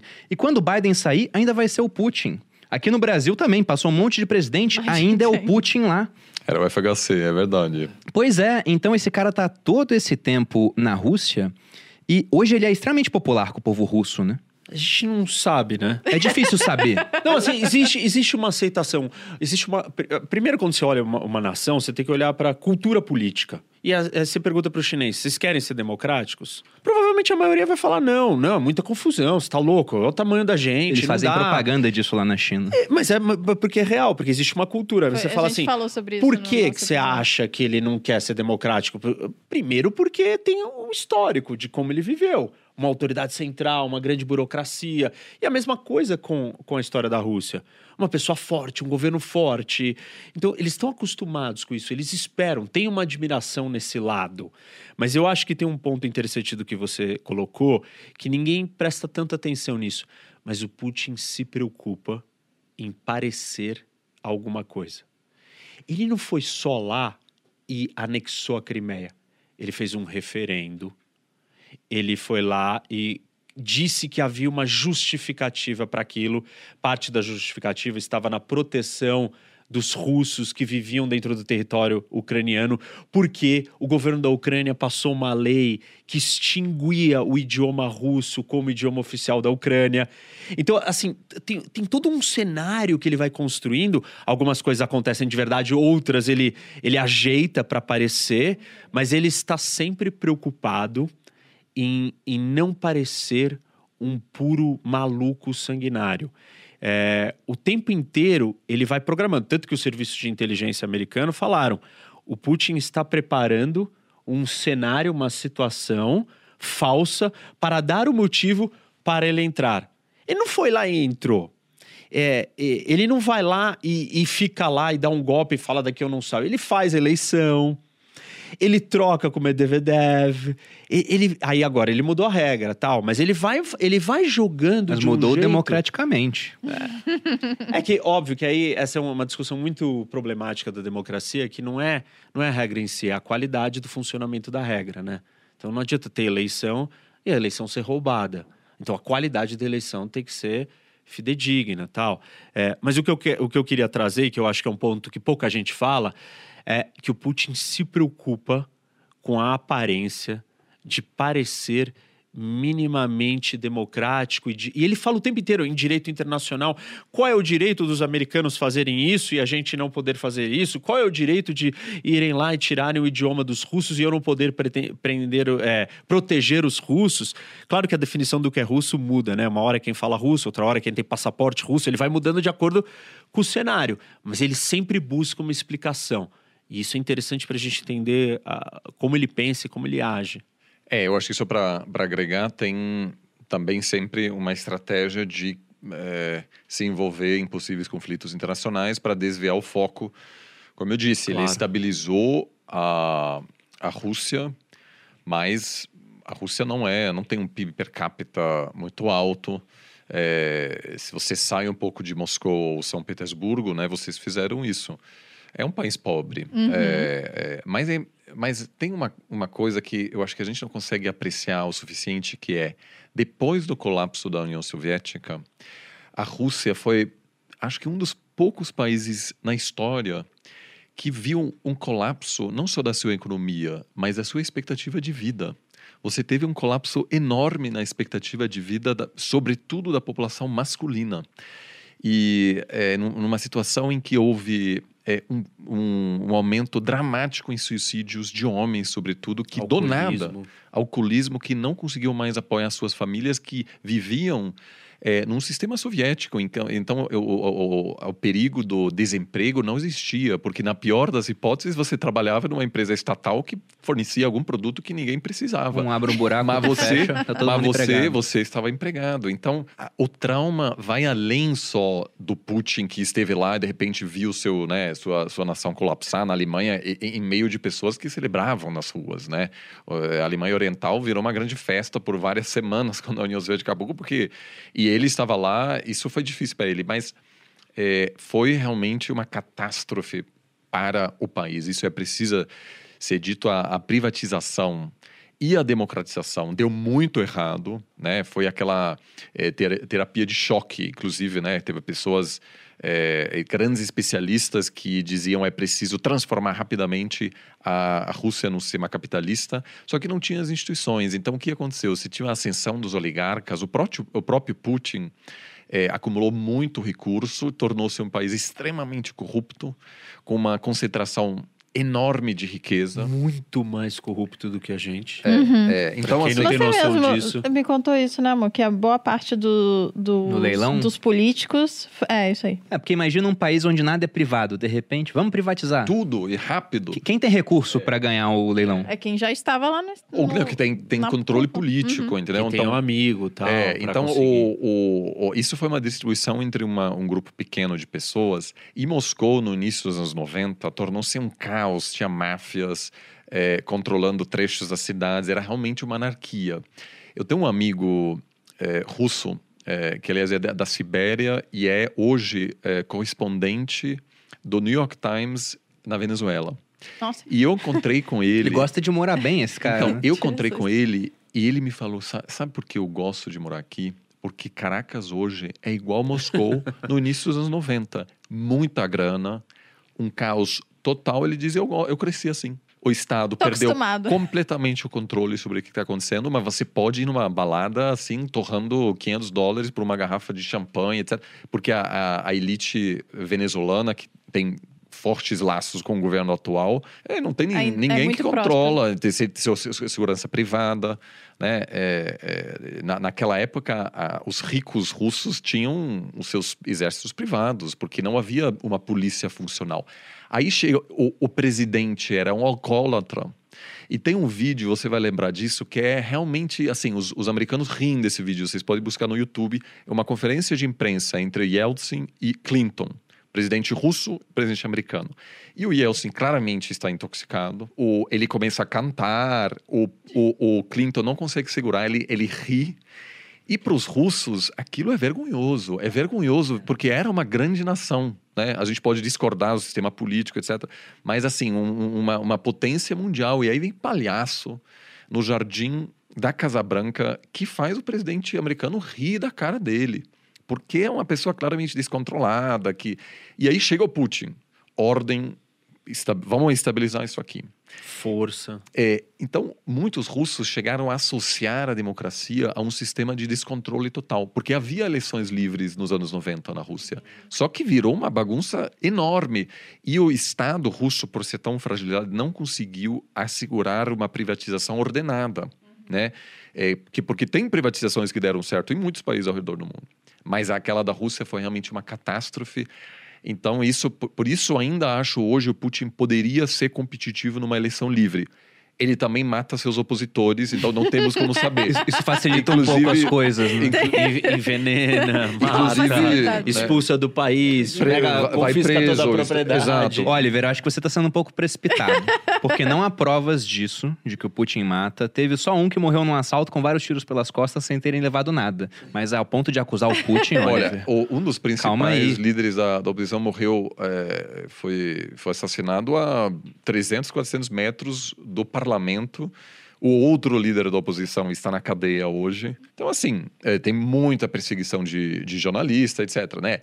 É, Você tem pessoas que defendem, dizem, não, é um país democrático no mundo inteiro, etc, Mas normal. vale dizer que a Rússia me surpreendeu quando a gente foi pra lá. Moscou é, é lindíssimo. Eu fiquei. São, não, tem Lindo, né? Eu, Eu também já fiquei fui. apavorada. É um país com muita um- história, muito né? interessante. Não, é um país óbvio. fantástico. Eu, por exemplo, é, é comum no- é muito pegar aquele trem Transibéria, assim, pe- que é fantástico, que, que passa por toda a Rússia.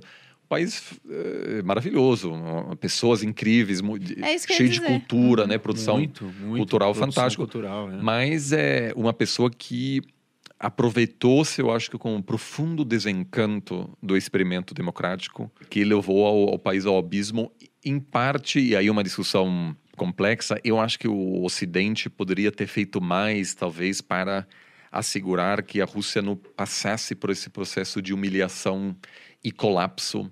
Talvez numa, numa outra versão da história, o- o- os americanos poderiam ter dado mais apoio, talvez econômico, para evitar que a gente chegasse numa situação em que os russos associam democracia com o caos. Né? Eu, não, eu, eu discordo que algo diferente poderia ter sido feito, porque eu acho que se desse mais dinheiro, existia essa preocupação de você estar dando dinheiro para eles e eles não quererem receber esse dinheiro, se sentir, estão nos comprando, Claro. alguém usar Não. isso politicamente. Não, não. pode- É muito. Assim, acho muito difícil porque é um, é um lugar com uma identidade muito forte. É, viveu muito tempo numa disputa muito grande e agora o meu inimigo. é, Uma das coisas que os russos odeiam é a ideia de que eles perderam a Guerra Fria. Eles não perderam. Nós decidimos mudar de modelo. De modelo econômico, político, nós mudamos. Não foram vocês que ganharam da gente. Vocês nunca colocaram uma tropa aqui dentro. Vocês nunca invadiram e conquistaram o meu território. Então, assim, óbvio que tem um ressentimento de achar que os americanos, ah, vocês acham que vocês ganharam a Guerra Fria? Não, Claro. vocês não ganharam nada de mim. Eu quis mudar e ser outra pessoa. E eu entendo o que você está falando da frustração, e esse é o problema da implementação da democracia, até nos lugares onde a democracia nasceu. Porque a democracia ela requer uma constante alimentação, cuidado. É uma planta que tem que ser regada. E o tempo inteiro você ficar mexendo, desenvolvendo ela. E essa é a crise da democracia no mundo inteiro que a gente está assistindo, né? A crise de representatividade, a crise de achar que a democracia é lenta, que ela não funciona, de perverter e distorcer os princípios democráticos.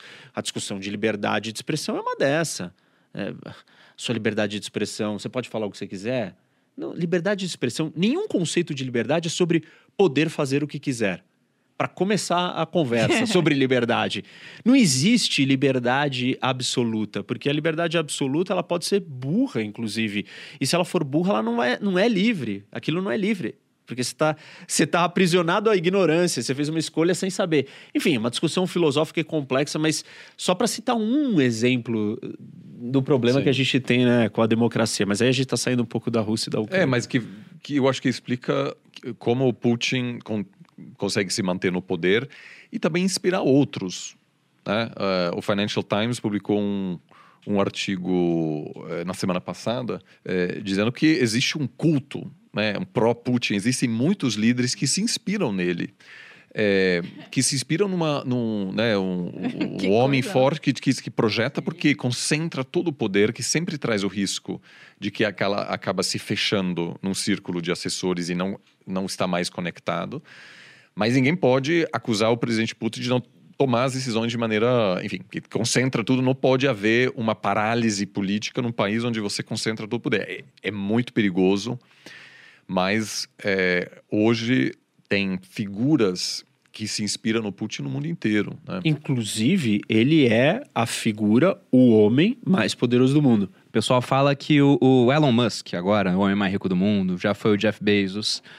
Só que nisso eles estão avaliando o patrimônio que eles têm, né? Que é o equity da empresa que construíram. Nessa métrica, eu concordo. Mas será que Vladimir Putin é o homem mais rico do mundo? Não, eu vou contestar, inclusive nessa métrica. Existem estudos que mostram que o Putin tem é, 600, 700, 800, 1 trilhão em dinheiro, porque ele controla toda a economia do maior território do planeta, que é a Rússia, das maiores reservas de commodities do mundo. Você diz em dinheiro, ou- Dinheiro. Ou, pensando no valor de mercado Din- disso? Valor de mercado, dinheiro, é uma mistura de coisas. As sociedades e empresas estatais gigantescas, é, sociedade com outros oligarcas que tem diversos outros negócios para o mundo, dinheiro vivo, dono de terras e propriedades.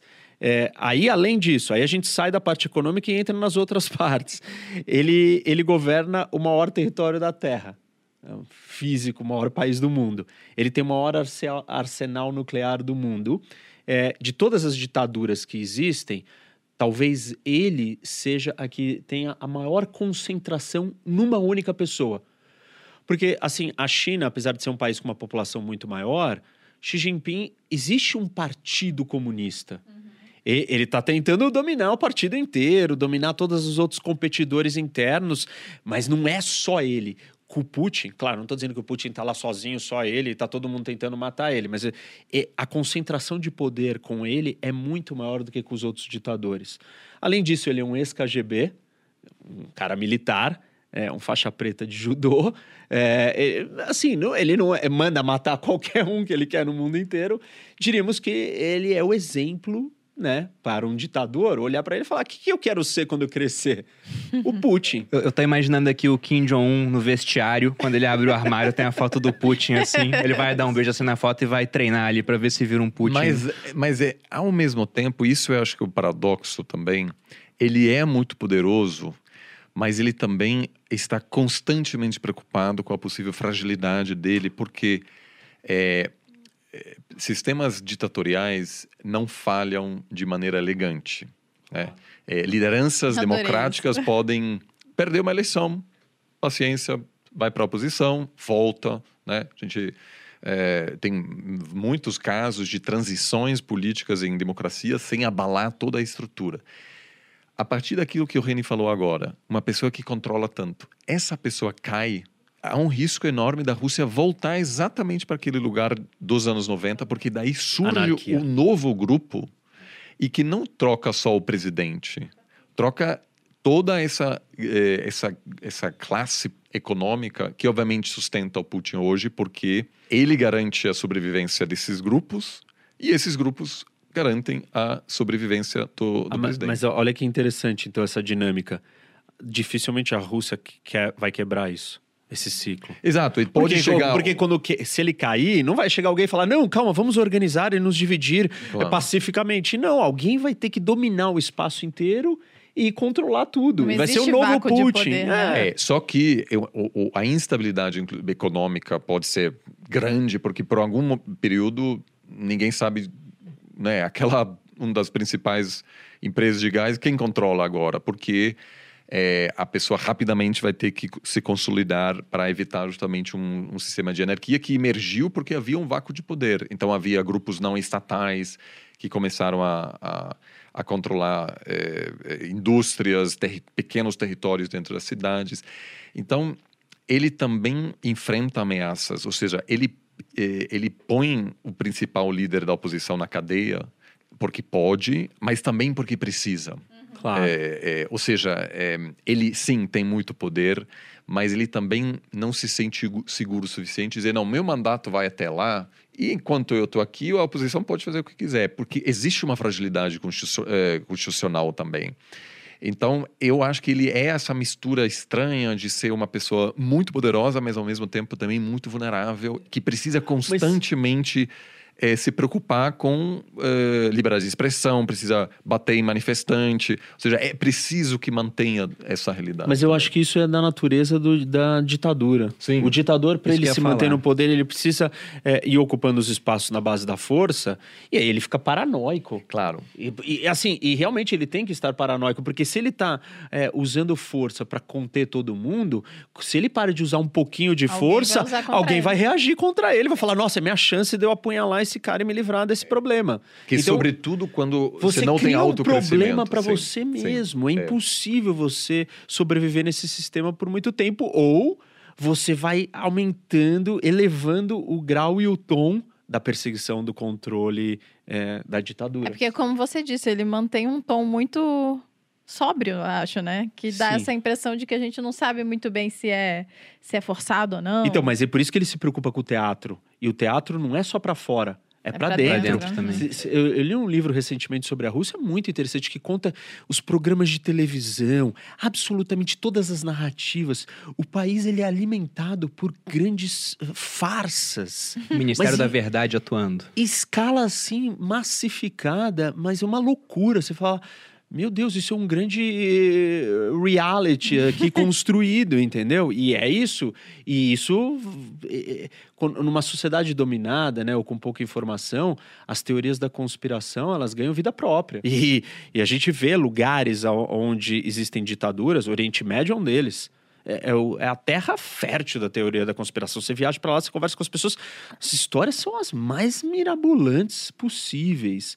E a mesma coisa na Rússia onde tem controle de informação, a não verdade, a fake news, tudo isso é, vira o modus normal do país.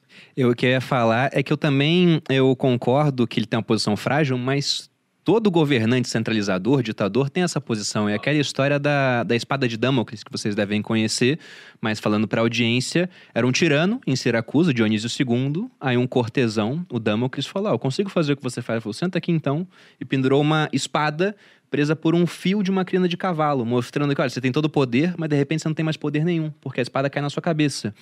E o Putin, ele foi exímio ao se manter no poder durante todo esse período, porque é um cara inteligente, tem uma visão de longo prazo, e quando eu falei isso outro dia num corte falando que eu tô apoiando o Vladimir Putin, não, só tô reconhecendo a verdade. Como ele entende que ele vai estar no poder daqui a bastante tempo, ele pensa, né, tem estímulos pelo menos para pensar a mais longo prazo do que um governante que foi eleito para um mandato de quatro anos e entende que, olha, eu posso me endividar bastante agora, eu gasto muito, eu aumento minha popularidade e essa dívida fica para o próximo cara daqui a, a 10 anos ele paga. E se eu tiver sorte, isso vai cair na mão do meu opositor político. Mas até pensando nessa questão de popularidade do Putin. A gente falou de passado, falamos bastante do presente e agora vamos falar de futuro. Porque ele não deslocou metade do exército brasileiro para a fronteira com a Ucrânia para ter uma derrota política e verem assim, caramba, esse cara que é um símbolo de força, né? Aparece nos memes em rede social montando ursos.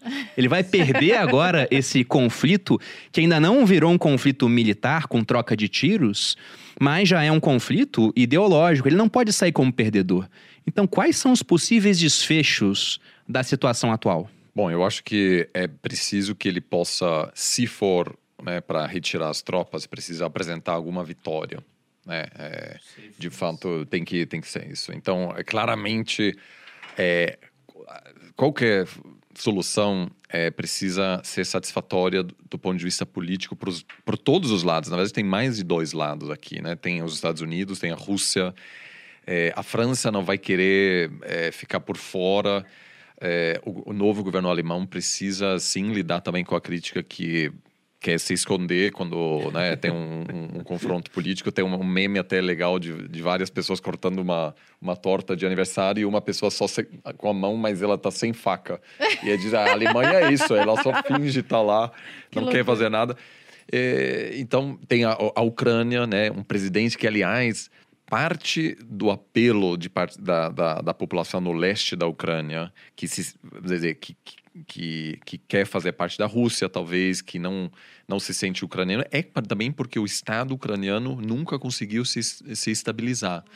O atual presidente, antes de ser presidente, foi comediante e no show dele fingia ser presidente da Ucrânia. Né? Ou seja, não é uma pessoa preparada. Se vocês, Nitidamente. eu recomendo vivamente é, só por questões antropológicas, seguir a conta oficial da Ucrânia no Twitter, que posta um meme atrás do outro, é porque o presidente é comediante. Né? Ou seja, é, não é uma pessoa que lida bem com essas questões, é um outsider total, porque ele foi eleito porque havia um ódio generalizado contra a classe política. É quase e... um tiririca. Posso, é, posso fazer isso? Eu vou fazer que um parênteses aqui. Gente. Aí você imagina de um lado o Putin botando os políticos mundiais no bolso né? Encontrando com todo mundo ao longo de 20 anos e sempre numa posição de poder, contra um comediante. É, então. É, então, assim, a Ucrânia não conseguiu passar pelo processo de estabilização ao longo dos últimos 30 anos que a Rússia conseguiu. Rússia também vários problemas econômicos, mas a Ucrânia está muito desestabilizada. Isso quer dizer que a, a Ucrânia tem pouco poder de, eh, de, de agência, de, de, decidir o que ela quer, porque o, o Zelensky pode cair, aí depois se elege um presidente pró-russo ou pró-ocidental, ou seja, isso sempre vai ser um foco de possível instabilidade. Agora, o que o Macron, de certa maneira, tentou é achar uma solução que possa ser satisfatória para os dois lados. Tem problema de ego envolvido, né? O, o, Macron quer se projetar como grande estadista porque tem uma eleição em abril, então precisa mostrar, olha, eu sou o novo líder assim da, da Europa. É, eu, eu acho que tem uma boa chance de evitar um conflito e essa fórmula precisa incluir algum tipo de, de, de, linguagem que permita ao Putin dizer: a gente garantiu agora que a OTAN nunca vai é, convidar a Ucrânia, mas precisa ser de uma linguagem tão vaga que o Biden é, não será acusado de ter capitulado. O, o que você está é. falando, Oliver, é que todo mundo tem que conseguir publicar uma manchete falando vencemos. Isso. Exatamente. Agora, para isso, isso existem os diplomatas, né? Então, assim. mas, mas aí o problema não é só eles publicarem isso, sobre que tema, qual é o tema, entendeu? Cada um desses temas, é, o outro lado não pode ceder. Claro. É... É, e tem várias questões envolvidas. Por exemplo, uma que é proposta tô, tô pelos... ansiosa né? pelo Então, desfecho. só para dar um exemplo, e já vou antecipar que a, o governo ucraniano jamais vai aceitar isso. O que a, a Rússia propôs, por exemplo, é descentralizar o processo político na Ucrânia ao ponto que a província controlada por rebeldes russos tivesse um poder de veto sobre decisões de política externa da Ucrânia. Isso seria uma forma de evitar que a Ucrânia faça parte da OTAN sem dizê-lo de maneira explícita. Agora, o chanceler da Ucrânia ele Isso riu não. da proposta, falou, é, cara, tá eu, E não eu, só o chanceler, mas hoje a maioria da população na Ucrânia já não quer mais. Sim. Pelo aquele fenômeno, claro. inclusive, que você falou. Quanto mais pressão o Putin põe, o Putin põe mais os outros falam assim, não, não quero mais estar do lado desse, de, desse Putin. Então Sim. hoje é, a maioria é a favor de uma aproximação da Europa. É, não, então como dei, é que você lida com eu isso? Eu dei como entendeu? exemplo assim uma coisa que é uma solução técnica para chegar numa mas eu não acho que isso seja a solução. Eu acho que existe um grande risco de, de conflito. Agora a gente está entrando numa janela de oportunidade é, na segunda parte de fevereiro, né, que as condições climáticas favorecem uma possível invasão porque o, o congela o, o, o solo, solo é. que, que para tanques é fundamental porque é uma região, inclusive nas, nas guerras do passado, Napoleão, uh, Hitler, etc, tiveram muita dificuldade porque vira um pântano é, é para avançar contra a Rússia. É, é, né, tem muitas histórias sobre essas, esses confrontos ao longo dos, do, dos últimos séculos. É, então, existe aí um, um, período muito perigoso mesmo. É, é, e a partir de um certo momento, a, a situação fica tão tensa que recuar já é visto como uma derrota política. É, e aí eu acho que tem os seguintes cenários: um, um, recuo mesmo dos russos, pouco provável, sem alguma vitória diplomática, uma ocupação parcial né, de algum território Donbass já controlado de qualquer jeito pelos rebeldes, uma, e, como terceiro, uma ocupação realmente da metade do país pelos russos. É, eu acho pouco provável esse quarto cenário da ocupação completa, acho pouco provável agora.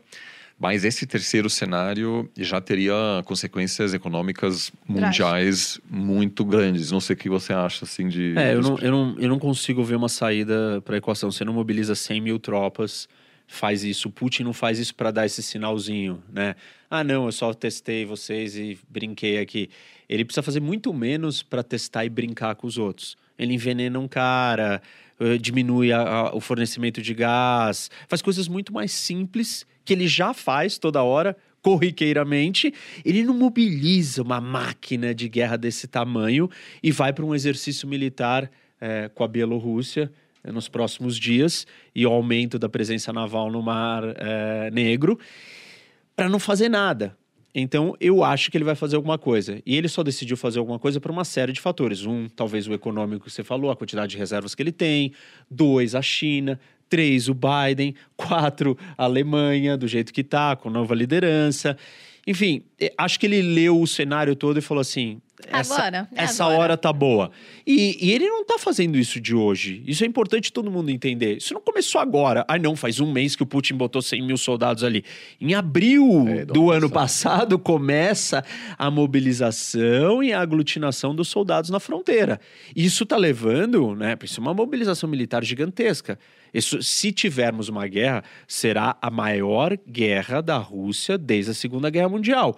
E um ponto interessante: a maioria dos generais, dos líderes militares russos, jamais comandou um nível de batalha desse porte. Eles, ninguém nem sabe se eles vão conseguir fazer uma operação desse tamanho se estivermos falando de uma grande invasão do país inteiro. A Ucrânia tem 40 milhões de pessoas.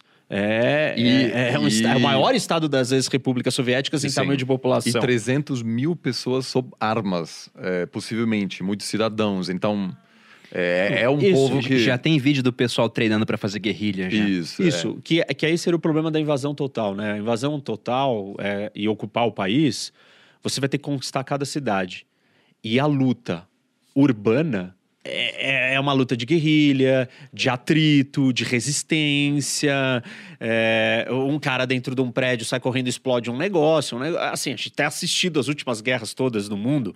É Síria, é Iraque, é, até Afeganistão. É, no caso do, do, Afeganistão da União Soviética, eles já guerras, viram a consequência disso. São guerras assimétricas, urbanas, não no Afeganistão, não necessariamente urbana, mas, enfim, é, de baixa intensidade de guerrilha. E isso é muito complicado porque aí o Ocidente vai armar esses rebeldes resistentes e, e, e eles Já vão ficar lutando errado. pelo país dele. Pronto, aí deu errado. Então, acho problemático ele ir para essa opção.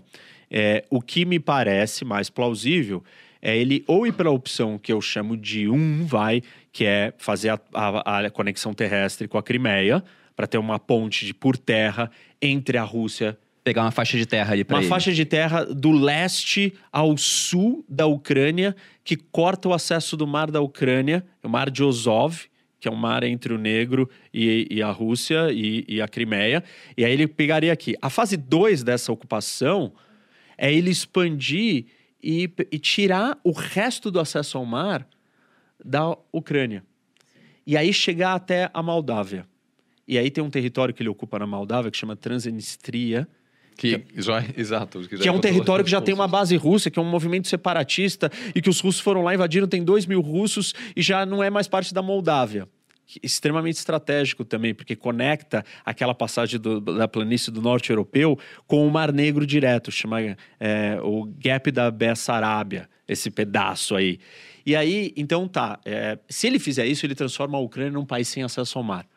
Os países sem acesso ao mar são os países mais complicados mais pobres, salvo as exceções, a não ser que seu vizinho, exato, seu vizinho seja a Alemanha, a Suíça e a, Ita a França e a Itália. Aí pronto, aí você está numa posição boa. Mas não é o que acontece na maioria dos países sem acesso ao mar. Os países mais pobres da América do Sul são sem acesso ao mar e por assim por diante, na África, na Ásia Central. E aí ele, ele desestabilizou a existência da Ucrânia como um território viável para que possa se juntar à OTAN, para que possa ser uma ameaça real. Que isso é parte da estratégia do Putin. Ele não precisa ocupar, mas ele precisa desmantelar, desorganizar, falir não falir no sentido econômico, mas falir o, o, Estado da Ucrânia, porque aí ele não vai ser uma base, não vai ser um lugar organizado para ser ocupado. E, e, e uma invasão tirando o acesso ao mar pode causar isso. Eu não consigo imaginar é, nenhum outro tipo de fala que o Putin agora vai dizer que ele acredita no Ocidente. Se o Ocidente virar e falar assim, mesmo se, se o Biden vier a público e falar, hum, a OTAN não irá mais expandir a história e a narrativa que o Putin conta para sua população é muito difícil deles olhar e falar assim: hum, é, nossa, nós vamos é. acreditar nos americanos. Claro, é porque é uma grande traição, Isso, eles, claro. Tipo assim, meu, mas nós vamos ser os otários agora do é momento? Eles falam, ele sempre, a narrativa que ele criou foi falsos. N não dá pra acreditar não nele. Isso, nele. você vai acreditar falsos. nele? Agora você virou fraquinho, então você fraquejou, Putin. Então, assim, eu não consigo ver nada é, diplomático que, que, que o Oliver solva. Tá ficando preocupado agora. Solva não. a situação, resolva. O Oliver, pedindo pra vender é, umas ações Não, eu... eu... Nesse tá caso, vendendo, tá vendendo. Vamos perguntar para ele o que, que ele vai vender. Olha, eu, gente... eu, eu, eu acho que, assim, eu concordo que essa pode ser um quase como um se fosse um, um desdobramento. É, o que, o que é, ajudou no passado é que a ocupação russa aconteceu por meio de pessoas, de, de rebeldes, né? O que permitiu que a Alemanha dissesse não, vamos manter a relação porque na verdade, né, são rebeldes, eles não têm apoio explícito. Foi só depois que as tropas de fato ocuparam. Agora é diferente. Então eu por um bom período ao longo do ano passado, né, acompanhando essa esse esse acúmulo de tropas na fronteira, pensei que poderia haver alguma algum confronto, algum atentado contra, contra russos que vivem lá, e aí a Rússia vai lá para dizer, ah, temporariamente a gente vai impor a ordem, algo assim. Mas agora, com tantas tropas assim, é difícil manter essa ambiguidade que permitiria que um país como a Alemanha é, se opusesse à pressão americana em impor sanções contra, é, Sabe uma contra coisa os russos. interessante? o, o, Putin ele não quer telegrafar o que ele vai fazer, ó, é uma questão de estratégia militar. É, é o mínimo, né? Outro Isso. dia eu vi um veículo de mídia falando: Putin disse que não vai atacar ainda. Eu falei, bom, é. se eu for atacar, eu vou falar, amanhã ao meio-dia estou atacando. Isso, então, não, mas, aí, mas aí, olha que situação complexa do ponto de vista da estratégia. Ele, ele não pode dizer que ele vai fazer, só que tá todo mundo parado na fronteira. Como que ele vai criar uma situação aonde o, movi o primeiro movimento que ele der não telegrafe, não avise para o inimigo o que ele está fazendo. Porque, óbvio, estamos falando de guerra. Você não, o, ápice da guerra é você fazer uma coisa é, você surpresa. primeiro, né? É, e atacar em surpresa, né? Para o outro não ter reação. Uma das possíveis interpretações é: tem tanta gente ali, porque ele vai simular uma coisa de um lado e, de repente, quando está todo mundo achando que aquilo está acontecendo daquele jeito, ele vai mexer no vai outro um canto. É. Então, por isso também a quantidade, é, mas a quantidade, né, ou mesmo que seja esse o caminho ou a estratégia, não dá para você tirar que alguma coisa ele vai fazer. Quer dizer, eu não consigo enxergar uma saída da situação que ele se colocou. E eu não acho que ele se colocou sem querer nisso. É, agora, o que pode acontecer é que se mantenha a, a, situação por um bom tempo, né? É claro que é, depois dessa janela, a partir de abril, uma invasão fica muito mais complexa por causa das Do condições ponto de logístico, logístico climático. Mas também tem uma questão financeira de claro, manter é essas tropas é, ali. É caro paradas. manter as tropas lá.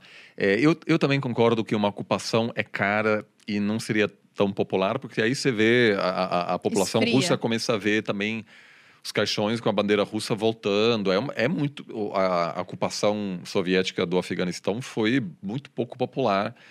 Então existe um risco também, porque pode haver uma maior resistência contra isso, né? Como aquele general, eu não acho que ele representa boa parte da população russa, mas existem algumas críticas internas.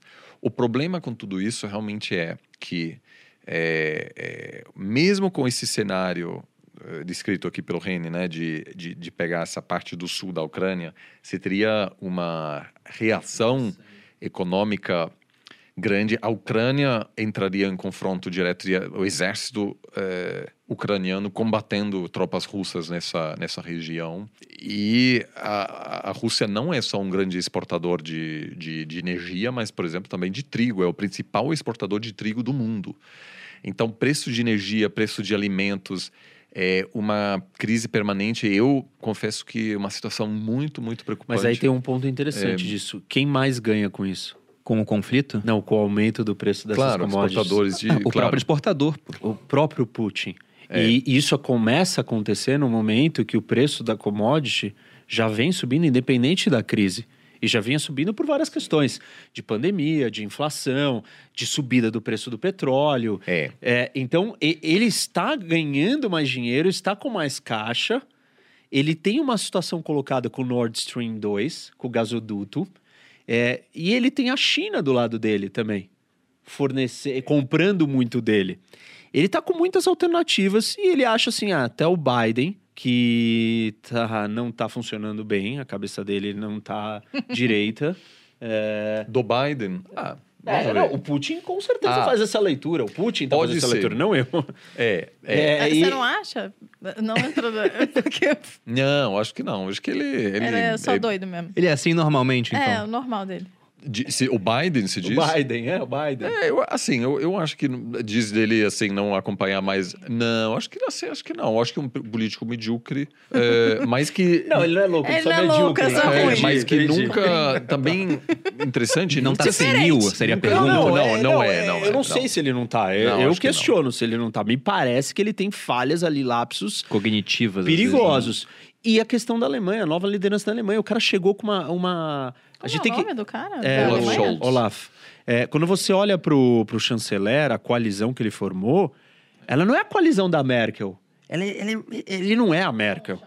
Ela- É uma coisa, ela tá mais instável, ele tá tendo que se equilibrar. Ah, o- os membros da coalizão ali, cada um tem uma visão de política externa bem, bem distinta. Então, E para ele manter aquilo de pé, é por isso que ele tá meio vago, meio É, genérico. ele precisa se achar também, assim. Mas a Angela Merkel também, muita gente falava, ah, é fraquinha e tal, e aí acabou ficando, né?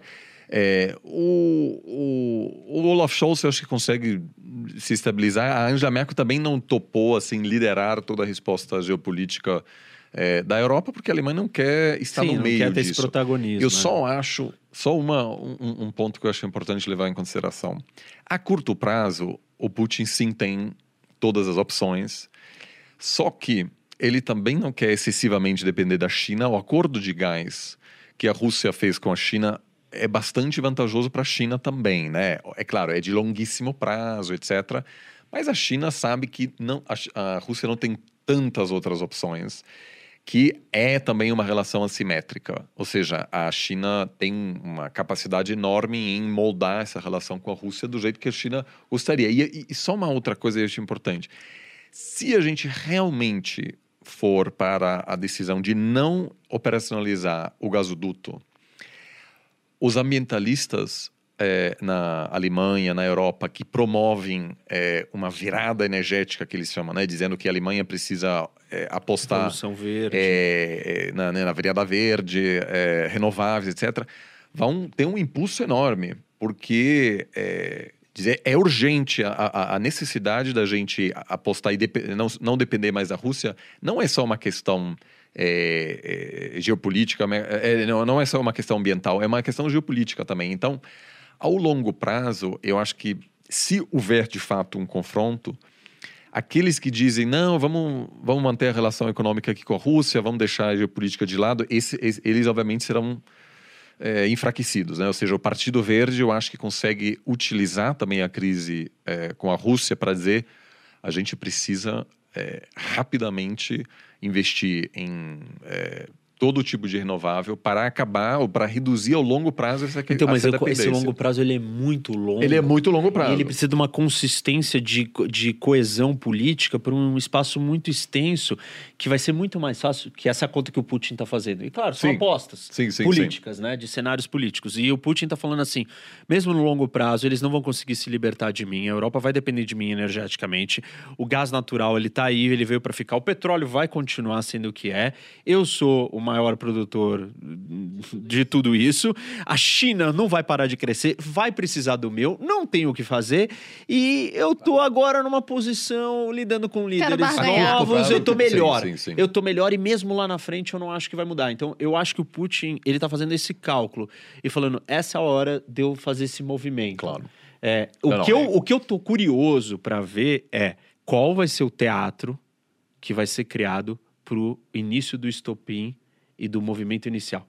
Porque não vai ser assim um dia Rússia por nada, eu não acho, né? Não, alguma Dado o histórico claro. dele. Rússia por nada, tanques se movem e cruzam a fronteira. Não, vai acontecer alguma coisa. É, é, eu acho que até. Não vou falar que é meio óbvio, né? Mas se ele não receber um ataque inicial, ele simula um ataque. Não, é isso que eu tô dizendo. sim. Eu tô falando de uma simulação, né? Eu não acho que ele vai receber o ataque, eu acho que ele vai simular. Simular. Mas eu tô curioso pra ver qual vai ser essa simulação e sobre o quê. O que que ele vai. Porque assim, pra ele ter todo essa, esse, esse número de gente ali, é, te- não pode ser uma coisa tão pequena. É.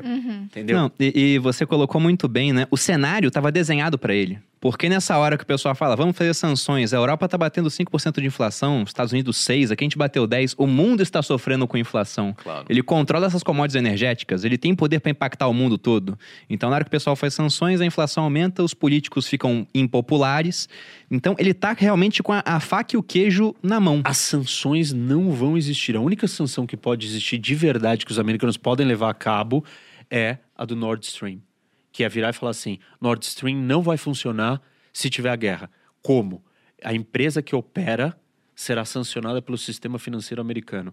Então ela não vai conseguir transferir dinheiro, não vai conseguir fazer nada àquela empresa. E aí ela quebra. É, ela não opera. E é assim que os Estados Unidos vão forçar isso a acontecer. As outras sanções que foram discutidas até agora é impedir que o mundo compre gás ou petróleo da Rússia. Não tem como acontecer.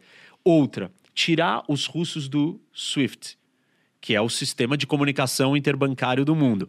Se acontecer isso, você força a Rússia a sair de vez do sistema financeiro internacional. E na hora que você fizer isso, a China vai olhar e falar assim: eu não posso estar nesse sistema mais.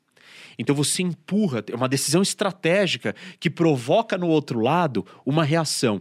Que é uma reação que você não quer que aconteça, porque você quer continuar tendo esse poder, mas você tem que usar ele em dosagens para você não provocar uma reação do outro lado a ponto do- daquele, daquele remédio, daquela força que você tem, nunca mais ter efeito em você.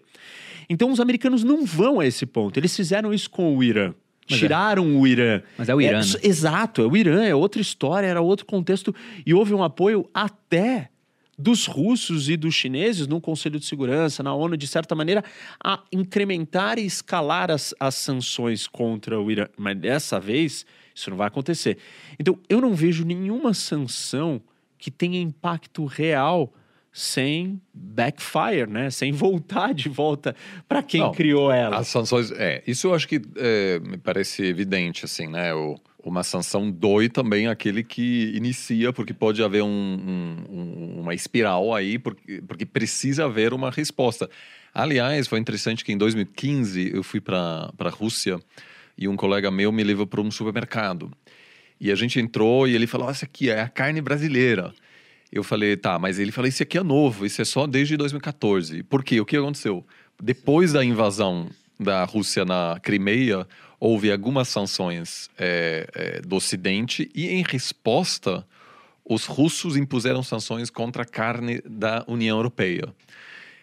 E quem se aproveitou dessa, dessa lacuna, dessa demanda, foi a carne brasileira, que acabou chegando e, de fato, teve um aumento no comércio bilateral entre Se Brasil deram bem, tô e comendo Rússia. melhor carne, inclusive. Então, é, é, Eu falei isso pra ele. Essa carne é excelente, cara. Tem que comprar essa carne, tá bom. Essa carne Mas assim, mesmo. então pode. é, é, é, então, muitas sanções, elas não têm um objetivo no sentido de querer fazer o outro mudar de opinião. Né? Ou seja, os objetivos das sanções geralmente não têm o efeito desejado.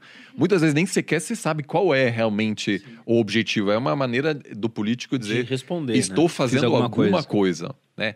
E- Então, assim, eu acho que haveria sim algum tipo de resposta, mas que dói muito aos europeus e vai doer aos americanos. Estados Unidos menos, porque não depende tanto da economia russa. É, mas eu, assim, eu, eu, eu acho que é, dessa esse cena, meramente o cenário da maior operação de guerra na Europa desde 45 é, produz um efeito péssimo na economia global. É, eu, eu espero que não cheguemos nesse ponto de ter essas, essas sanções, mas é, em geral a minha percepção é que as pessoas não apreciam uh, o, o, perigo que está ali instalado, é, sobretudo porque não tem uma saída simples diplomática. É uma situação que pode permanecer por um bom tempo e em algum momento vai estourar. O maior sucesso não seria uma solução definitiva e os russos já ah, tá, então vamos fazer assim e uh, vai ficar assim para sempre. Seria uma palitiva seria mesmo. Postergar, uhum. deixar para lá e aí a gente, daqui a alguns anos ou décadas, a gente volta a ter esse problema. Isso que me preocupa é não tem uma solução aí porque deixar todo mundo bem e dizer então vamos virar a página é uma ilusão. Né? Isso, É, porque isso começa em 91, né? Desde sim, 91 sim, sim. é uma sequência de problemas ali, é, Revolução é, Laranja, é queda de presidente, é, é, aproximação ou não da União Europeia, é Crimeia, é rebelde no leste da Ucrânia. Tipo, nunca parou. É, a, é a arma nuclear que tá lá e tem que trocar.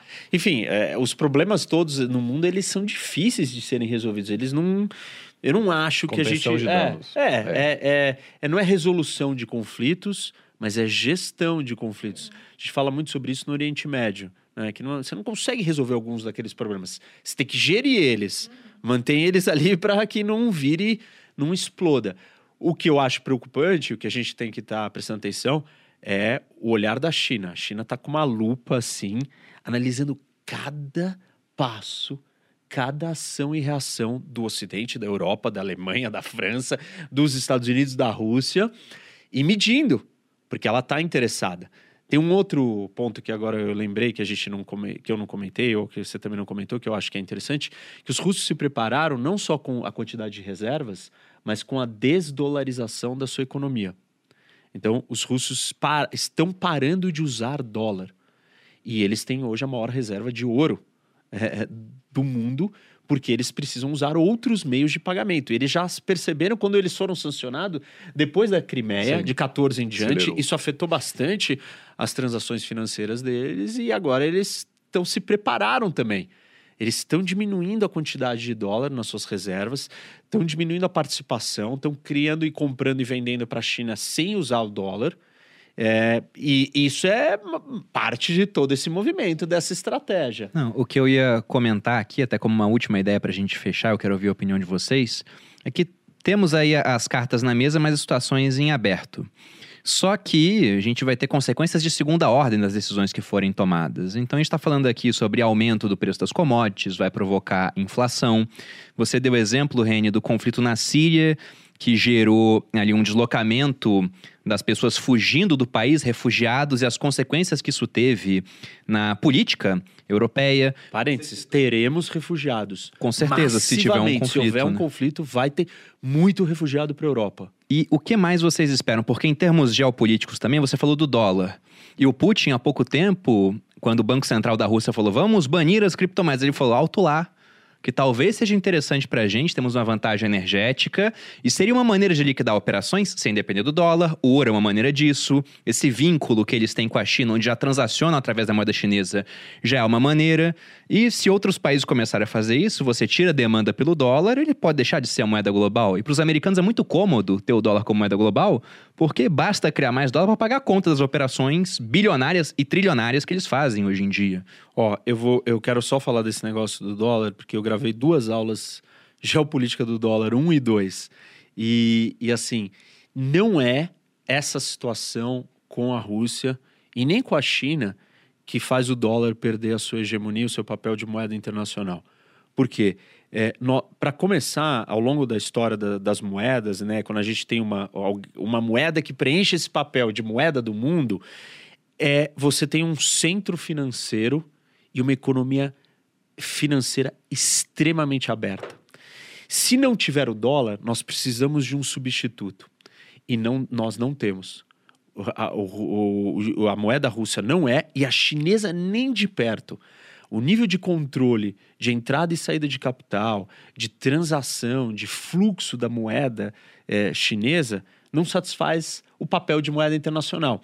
Nós precisaríamos ter outra e nós não temos outra. Nessa situação, por mais que eu concorde é, com Oliver quando ele fala que nós estamos num momento de transição do mundo unipolar, quando se fala de poder, eu arriscaria dizer que na questão monetária, financeira, o mundo unipolar permanece extremamente consolidado.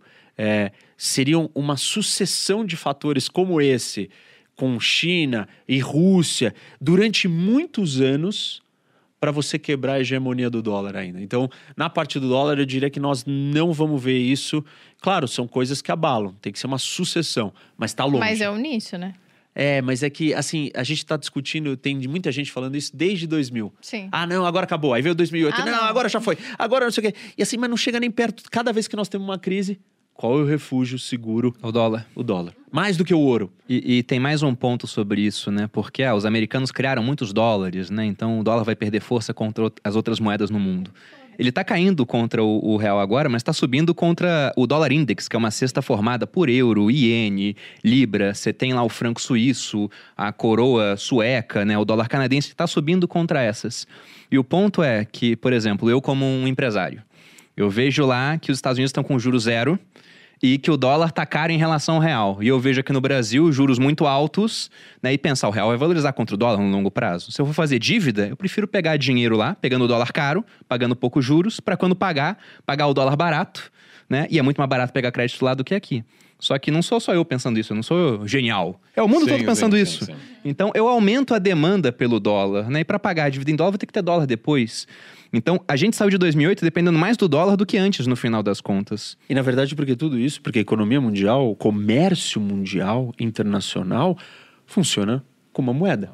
O dólar. Só- você vende é. em dólar e você compra em dólar. Você quer receber em dólar. Você não quer receber numa moeda exótica, estranha, que não tem valor, que é instável. E que, você, e que não é todo mundo que aceita. Que você vai ter que trocar por dólar depois. Isso, então, então cê- é, a- a- as transações econômicas são feitas nessa moeda e você não consegue quebrar isso. Tem um problema de incumbência. Uma vez que você já está ali, tem um círculo virtuoso que para você quebrar, você tem que fazer todo mundo quebrar junto e parar de usar aquela moeda. Isso é muito difícil. É, eu, eu, eu também acho que, além disso, a China hoje, acho que nem gostaria que sua Isso, moeda gostaria, fosse, porque Porque tem uma, mudanças econômicas que precisam ser feitas É, que... é, a- o governo chinês também teria que abrir mão de muitos mecanismos que utiliza hoje para controlar sua moeda e, portanto, ter um controle muito maior sobre sua economia que a- o governo americano não tem. Né? Então, acho que até eu, eu lembro muito bem que no contexto da crise de 2008, em Pequim havia banqueiros começando a falar, "Eh, esse é o momento da gente, né, da, do, da, da- da nossa moeda substituir o dólar, desafiar o dólar, mas aí também havia o lado mais nacionalista dizendo, olha, a gente está numa fase de muita instabilidade econômica, a gente precisa ainda controlar. Mas eu acho que é- é- é- eu concordo que são sucessões rápidas, é, é, várias, vários eventos inusitados que precisam ocorrer, mas estamos entrando numa fase de maior volatilidade geopolítica também. É, é, se você me pergunta, eu acho que daqui a 10 anos o dólar ainda será essa moeda, mas fato é que a partir Você do acha que será ainda? Sim, 10 sim, anos. Sim, né? sim, sim. É, eu concordo com essa Também, a- né? avaliação. Eu acho que nem tem um projeto chinês hoje Isso. isso é uma coisa lá na frente, assim, um conforto também de não ter que assumir tanta Ou seja, responsabilidade. do, assim. do ponto de vista monetário, se é que a gente pudesse Sim. fazer esse recorte, é, o dólar é Por enquanto- uni- unipolar. Nós Sim. temos no mundo monetário unipolar ainda. Sim, porém, é, é, eu acho que questões como é, sanções amplas contra a Rússia, é, uma profunda crise política dentro dos Estados Unidos, é, um, um possível uma, uma ruptura é, em- é, econômica entre os Estados Unidos e a China em função, por exemplo, de Taiwan. Tudo isso pode, né? Você estava falando agora mais cedo entre esse cenário de guerras paralelas.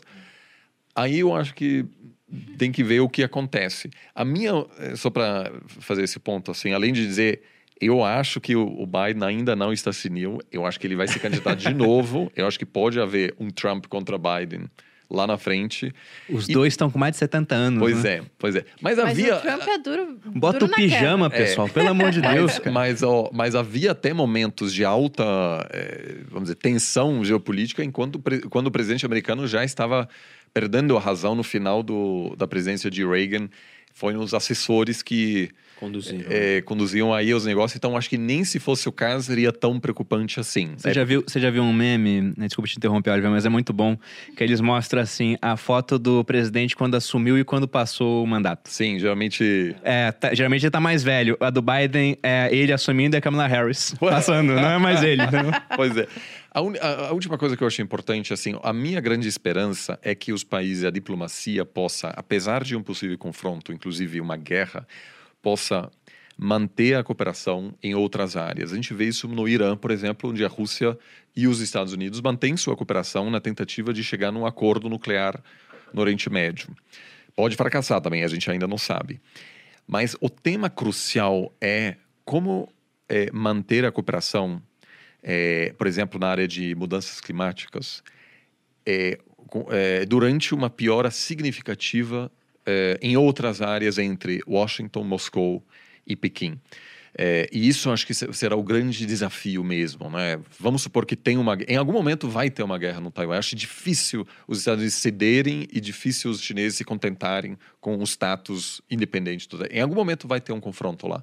Em algum momento vai ter algum confronto na Ucrânia, porque os dois lados têm preferências eh, conflitantes. E é nessa hora eu acho que a gente precisa é, es- esperar que tenha é, canais de diálogo que resistem a todas as tendências nacionalistas, de ah, a gente não vai falar mais com essas pessoas, etc. Eu, infelizmente, vejo muito essa tendência no mundo acadêmico. Cooperação em áreas estratégicas entre faculdades americanas e chinesas tá em- hum, péssimo, péssimas, né? Você não recebe mais visto. A relação entre, né, na, na área entre faculdades russas e americanas, super ruim.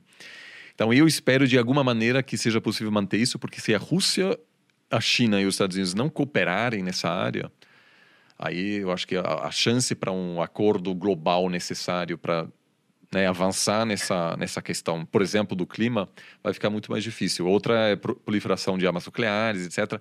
Então, isso é a minha esperança de que, mesmo se tiver esse confronto, é que continue havendo diplomatas conversando para lidar com grandes outros problemas que a gente tem. eu, eu discordo é, da, dessa da visão do Oliver que que a gente assim entendo a ideia de que ah vamos manter é, vamos preservar os canais diplomáticos e que eles continuem cooperando em outras áreas, mas eu discordo que isso já aconteça com ou sem guerra, com ou sem conflito. Uh, Assim, a diplomacia já não consegue avançar nos grandes temas. Eu não acho Sim, que o mundo é, ele caminha junto. Eu acho que a solução desses problemas vem muito mais de dentro de cada país e cada nação, e já é difícil demais conseguir isso internamente. Acho que uma coisa que você colocou, Bruno, que é a questão da, das redes sociais, isso trouxe uma, assim, cara, uma grande ca- cacofonia, uma gritaria maluca. Você não consegue discutir ideias, você não consegue discutir problemas complexos. É, o mundo tem um problema, não é as democracias, não são as ditaduras.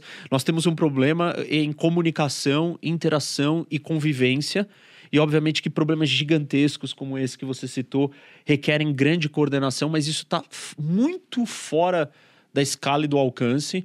Nós temos que tratar isso em, em fases menores ou núcleos menores.